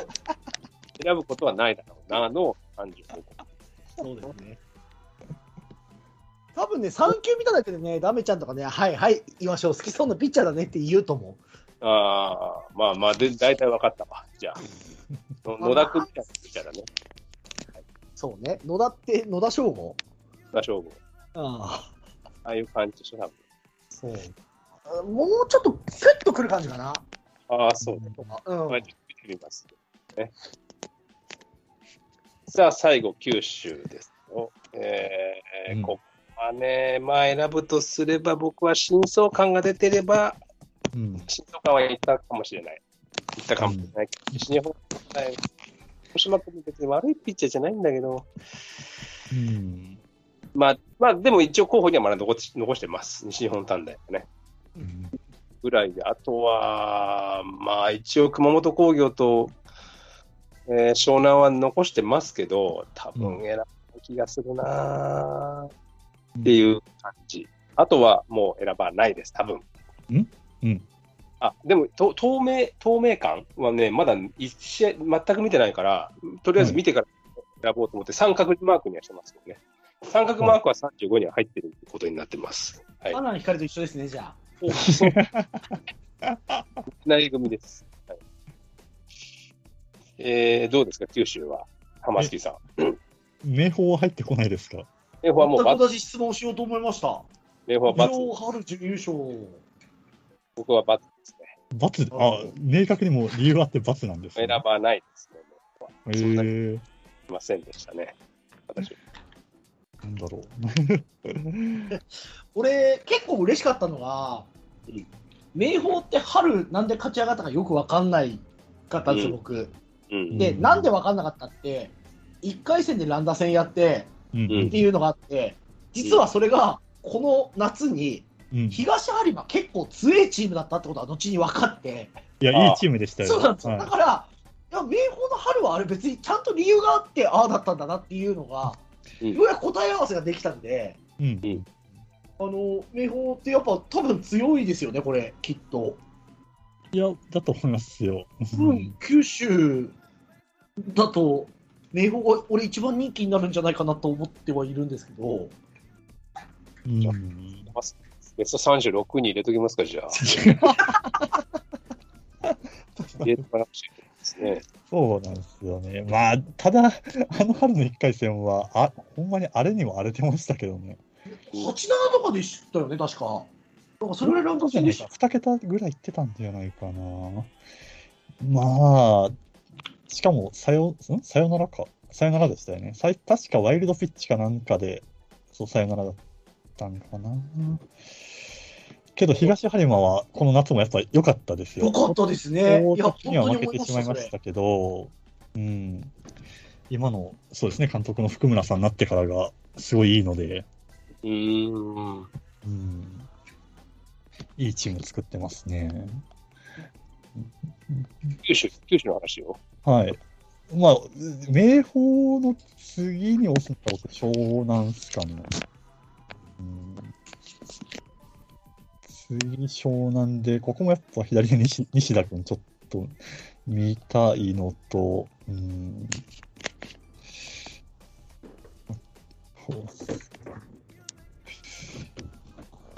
果実ちょっと気にはなってたんですけどね。うんあうんまあ、ただそこを決勝7-0でっていうところになってくると、あと湘南の守備が結構良かったなっていう、その純粋に硬いのと、内野の判断とかが、その送球の判断とかすごい良かったので、うん。結構きっちり作り上げてきてるなっていうのが感じられたんで、で、ピッチャーの石田君も良かったから、まあまあ、割と硬いは、守りの方は硬いのかなっていう感じはしましたね。で。なるほどねうん。よくみんな見れるね、そこまでね、しかし。まあだから僕も見てるとこは見てるってだけで、大体そんなに追い切れてないですよ。なるほど3イニングとか見て、うんうんうん。で結局、だからその9回ひっくり返るとかが、ああ、負けちゃったんだっていうのは結構ありましたよ。うんうんぼ僕もだから今日のなんかまさにそうです、広島新庄対西条農業は。うん。あ、もう終わり方しな、みたいな。うん。もうこれ、最初の時言ったのかなと思って、まあもういいやと思ったら、うん。うん。今聞いてね、逆転サヨナラだってきたから。そうそうそまあまあそういうこともよくあるでしょうね、甲子園。もう本当だからちゃんと見ておきたいんだけど、まあ、そういうわけにもいかんのでね。う。なかなかね。えうん東野さんは九州どうですか？ですね、ここ正直あんまりひねってなくて、僕も明豊か湘南かなと思ってるんですけど、うん同じぐらいというか、強いて言うなら宮崎商業、いいチームだなというのがうん。思って見てました。み見てましたというか、1試合しか見てないんで、うん。うん。そうん、まだ残ってるかなぐらいでしかないんですけど、うん。なんかなんなんつったら、ちょっとユニフォームにやられてる部分もありますね、ただ、宮崎商業は。まあ、あ,、まあのユニフォーム強そうに見えるんですよね。うんあの延岡がそんなに強そうに見えるユニフォームじゃねえからな。まあ、それはある。なるほどね。うん。じゃあそろそろはい。東京東京の予想しましょうか。そうですね。どっちも純潔ですかね。うん。もう今どこ残ってるの？習得え東東京は？習得と？次が習得対、えっ、と、関東第一ですね。で、帝京と、えっ、と、ああ、西村記者か。いや、まあ、ここ、前評判だと、もう、関一二小学者の決勝ってずっと言われてるんで、言われてますね。うん。ええまあ、すごく実力がある2校が残って、うん。俺的にすごく好きなチームが残り2校残っているというか、習得と帝京が、帝京ってまあもう久しく、っていうか、あのうん。石川遼と松っていた時以来、甲子園出てきてないんで、あの満塁ホームランですか？嫌なこと言うね。始まりましょうよね。始まりましょう。よね。そっか、その時か。誰がその試合を覚えてるかって話なんだけど、俺だってそそれほぼ勝ったなと思って、札幌ドームに日ハム戦見に行ったら、あのタックにニヤニヤ笑われて、何その笑ってんのって言ったら、山さん、満塁ホームラン食らいましたっつって。全然その後の日ハムの試合楽しくなかったんですよ。満塁ホームランダメなんだってがね、席巻した。そうそうそうそう。満塁ホームランダメなんだよね。ダメなんだけど、吉岡のとか好きなんだよね。だから最近は結構味方につけてんのよ。あの、再尾清涼の時のさ、矢野くんのいやー、矢野ン。でもあれ別に満塁ホームランじゃなくてもよかったんだけどな。まあね、いや、やめなさいよ、その。よかったんだけどな。割とみんなお釣りなし好きだからね、満塁ホームラン出るときは。確かに。お釣り、お釣りしかない満塁ホームラン。同点からなんで。うんそうですね。。いやー、まあまあ、ここはでも、序盤に、習習得のピッチャーははい僕も、ね、床枝だ。床枝くんね。はい。なんか馬力のある感じの、うん。なんかなと思いましどっしりしてますよ。投げたのあれ。最後まで。一人で最後まで投げたの？今日。投げましたそうです。今日は10回投げ切ったんで、そうなんですよ。うんいや、でもちょっと見たいね。この東東京面白そうだな。じゃあ、ズバリどこですか？まあ僕は二小学者かなと思ってますけど。ああ、僕、勘一ですかね。俺、意地なんで習得っす。ただ、ただ、3人の中で一番早く負けるのも習得だと思ってます、僕。僕もどう見ても関一と二小学者の決勝だと思ってます。いや、見たいですよ、習得。習得見たいで提すけど供行。ったらすごいね、これでじゃあ、提供が東そう東京。そう。もうだからさ、これで提供行くようだったら、ダメちゃんが選んでない10個の中に多分ベスト4がいるんだろうね。まるでダメってことだよって。高川学園だな。そうだね、そうだね。高川学園対、京都国際になるんじゃないですか。そうね、そうなる可能性が。で、ベスト4明豊と。これ、ベスト36に入ったんだっけ、今。入っちゃった、入っちゃったんで、名簿なしですね。佐々木商業かな？入ってないのはね。商業と高川学園と京都国際だったらいっちゃうかもしれないね。そう二小、二小、二小学者ね。二小学者の布施くん好きですよ。どんななんだっけな。やっぱ、左、いい左多いな。うん。まあちょっとこれは明日、え、明日やんの？東東京。えーっと、明日かな？うーん見てみましょう。じゃあ、西東京も行きますか。はい。西は、えーっと、日大三高、せ日大三高世田谷学園、東海大菅生、えー、国学院久我山ですね。ああ、もう俺、八王子が負けた時点でもう興味を失っちゃったからな。完全に。一応ん。見たかったなあんま見れてないんだよな。うーん。名前的には日大三高っぽいけどね。いやいやいや、素顔っすよ、今年はどう考えても。あ、そうなんですか。今年は素顔ですよ。あー僕、ここが素顔が勝ったら、あの、残ります。残りますというか、おー。構成で。だっけ全然わかんねえな。菅生はい。音楽見てください。うわ、どんなピッチャーだったっけ？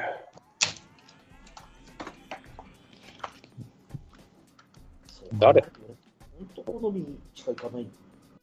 本田君です。あと、まあ、鈴木っていう下のピッチャーも、一個下のピッチャーもすごく評判はいい。うーん。もう文字通り、この二人のチームって感じですね。うんであの打線なので、うん菅生がいつも作ってくるような。うんうんはい。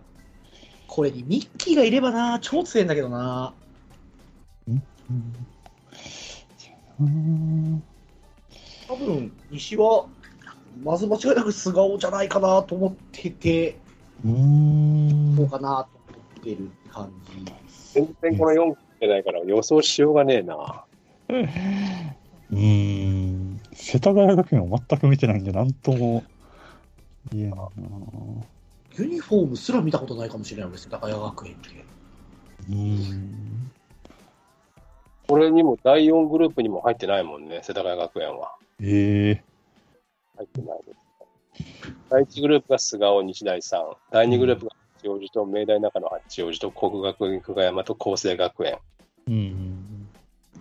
で、草加日の時代鶴ヶ丘、日本学園、仙台附属。で、第4グループにやっと創立とか、うん国士舘。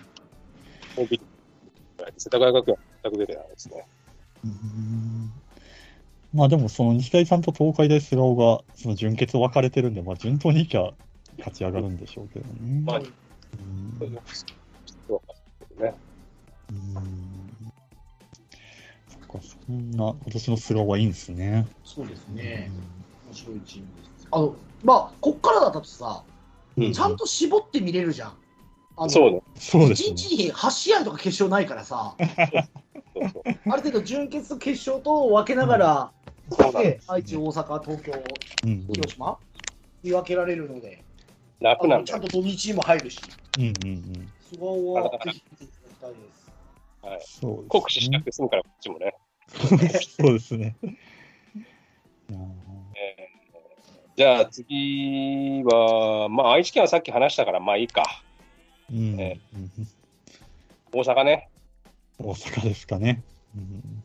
大阪は大阪桐蔭なんてしょうがねえんだろうと思うんだけど、大阪桐蔭とあとどこどこに残ってんの？近代ほど、えー。えいや、近代付属は負けましたね。あ履正社と関大北陽と、ん。どこだ？ともう一個が、えっ、と、ご五国でしたっけ？ど、あれどこだ？王国ね。うんうん。ははは五国、ああ、五桐蔭国。なんまあ、履正社が残ってんのか。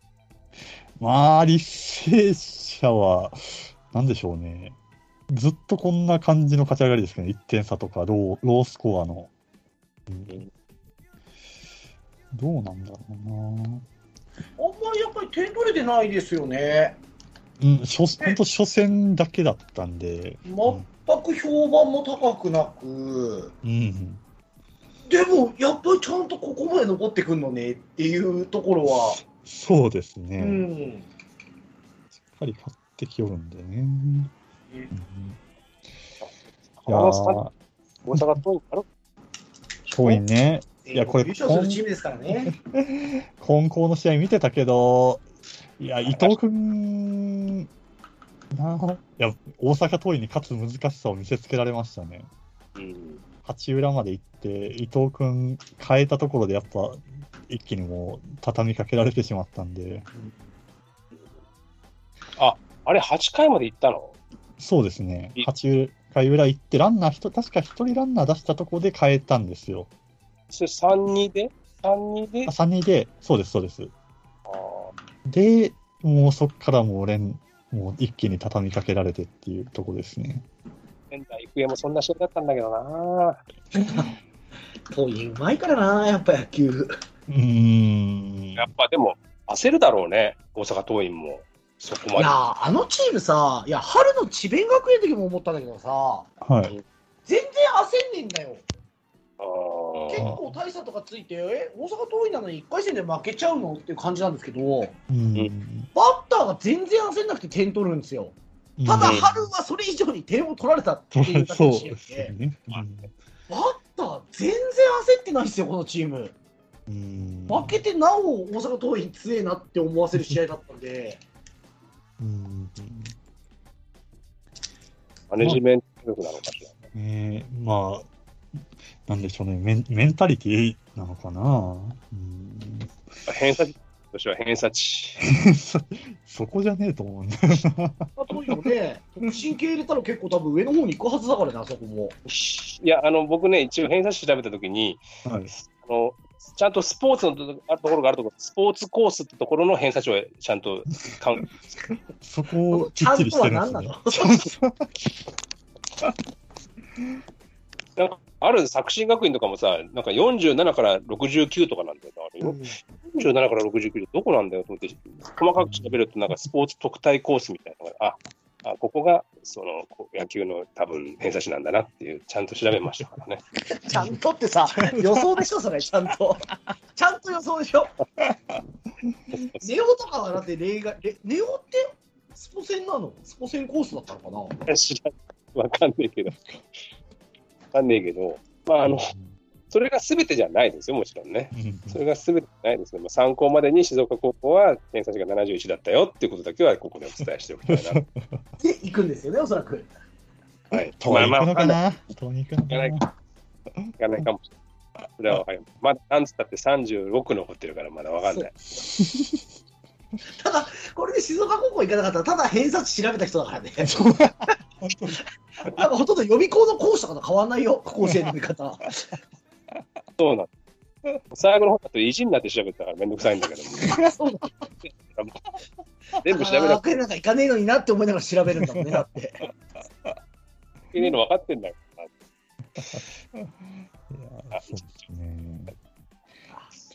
はい。ということで、あ、あと広島か。広島ね、まあ広島新庄が行くんでしょ？そうな、こうなれば。そりゃ、あまあ、名前的にはね。うん祇園来たとか来たらなんかよくわかんないんだけども。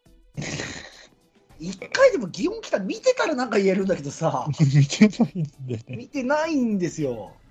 まあ、見、見ましたよ。だからこれは。はい。決勝。父を、うん父を見ます。でもさ、東京、大阪、愛知とうん同じような日程でやる新庄対祇園来たって、本当見ます？これ。誰も見てないと思いますよ。これ。いやいや、一応見ます。愛知は明日愛知は明日の2時かな ?2 時でも決勝だからなくて。はい。もで、広島が1日なんで、明後日日曜日ですかね。うんああで、準決え、あそこの東東京、西東京の準決勝が、もう明日あるの？あとね、東東京はね、8月1日っぽい。うんあ西が明日。あ1月明日。明日で。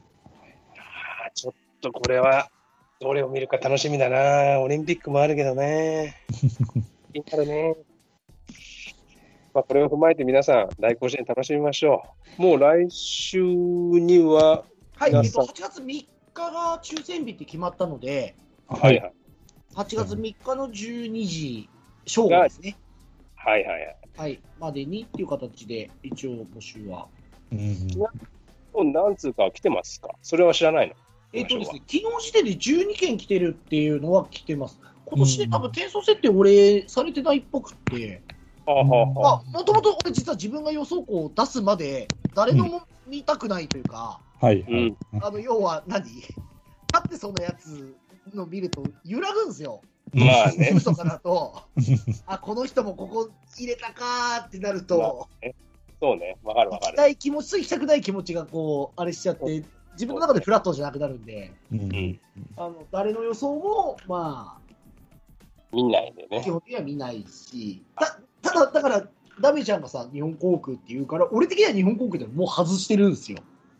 でちょっと待って、俺選ぶ可能性な、選ばないかもしれないからね、言ったけど。まあ、この子に及んで申し訳ないけど。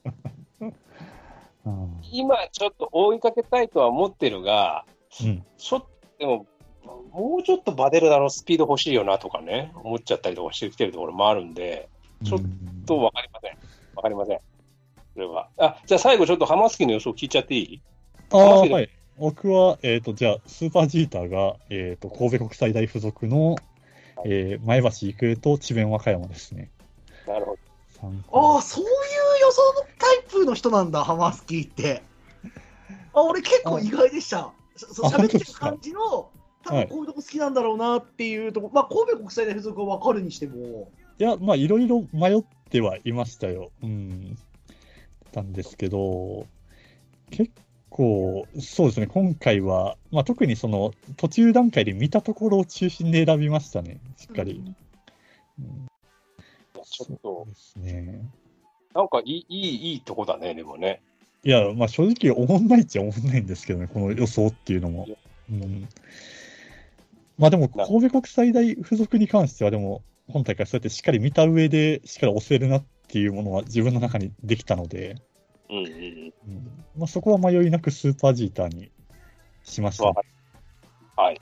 そうですね。それこそその前回言ってた報徳学園と神戸国際で当たったんですけど、うん。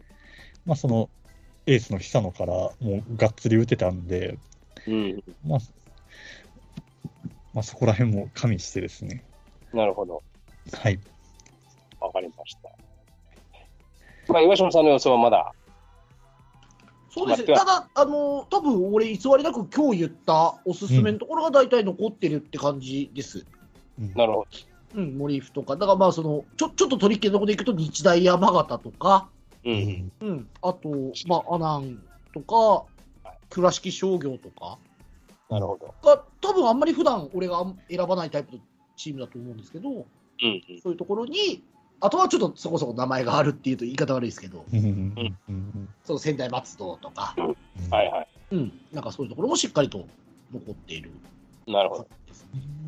私もちなみに嘘偽りはないです。どこら辺のことに関してなんですかね。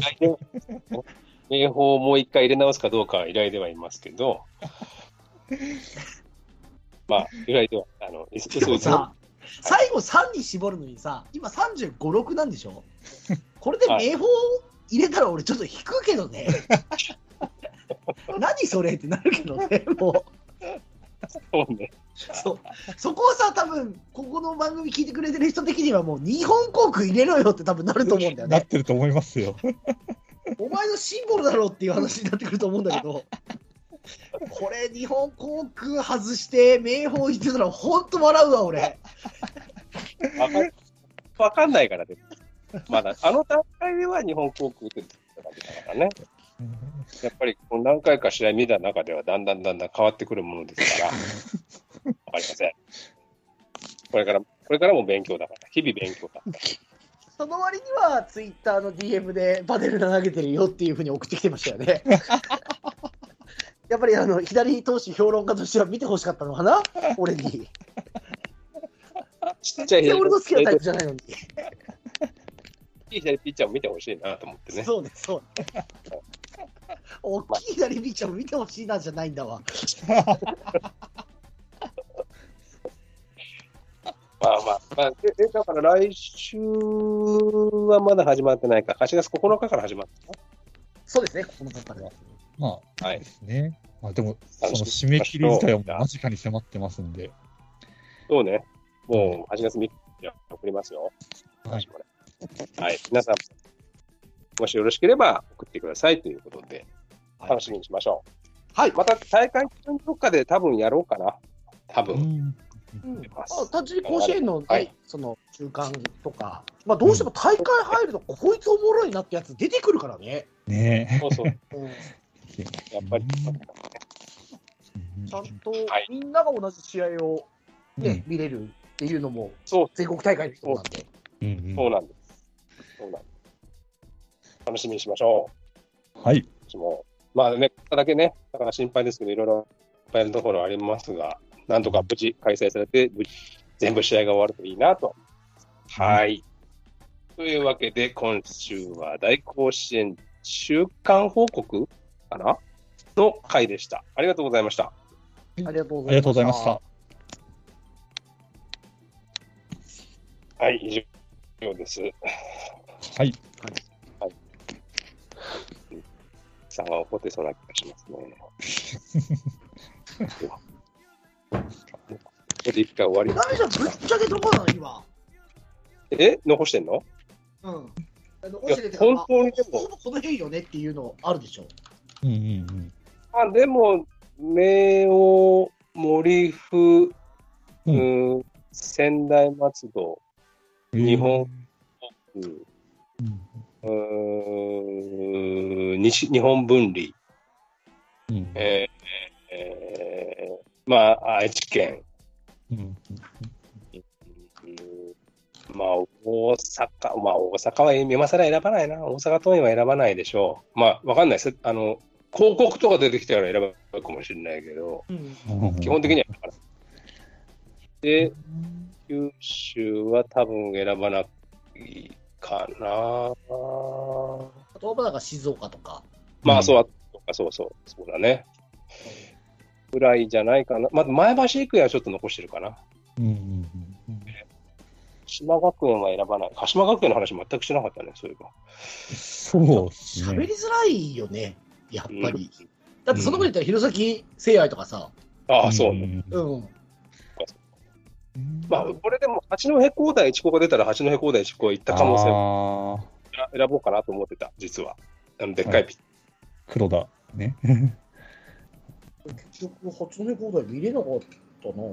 八戸にしたい八戸高台一は見たんだよ。両方ともでっかいピッチャーで、両方うん出てきたら、どっちかは、出てきた方を選ぼうかなって思ってたんですね。ちょっと、青森山田とかは選ぶ気しなかったし、もう平崎聖愛は全く見てもないので、うんでもあれ、八戸高台のその八戸西の試合って、もうほぼ12球団スカウト集まってたみたいなの出てましたね。ああ、なんかね、言ってた。うんあの、中継中にも言ってた、青森県大会の時も。うーん。結構いいいいピッチャーだと思ったよ。だから、最後のスコア見てびっくりしたもん。8対7かなんかで。まあ結構取り合いではありましたよねこ。んな風になったんだっていう感じだったけど。まあ、でも、僕のところは多分そんな感じでしょうね。でも、仙台松戸と日本航空は選ぶんじゃねえかなと思うけど、わかんない。まだちょっと、あの、ハハードルを上げときますというか、なんていうか、大張っておくというか、完全に選ぶとは思ってない。わかんない。うんまあ、ちゃんとだって見てないところもあるからさ、敦賀気比とかも見てないんだよ、俺。小松を。ああいうの見てないから、ちょっと見てからにしたいなとは思ってます。うんねうんはいまあ、大会中またやりましょはい。はい。う。すいません。はい。了解しました。はいありがとうございます。すいません。はいここまでありがとうございました。はお疲れ様です。い、お疲れ様です。はい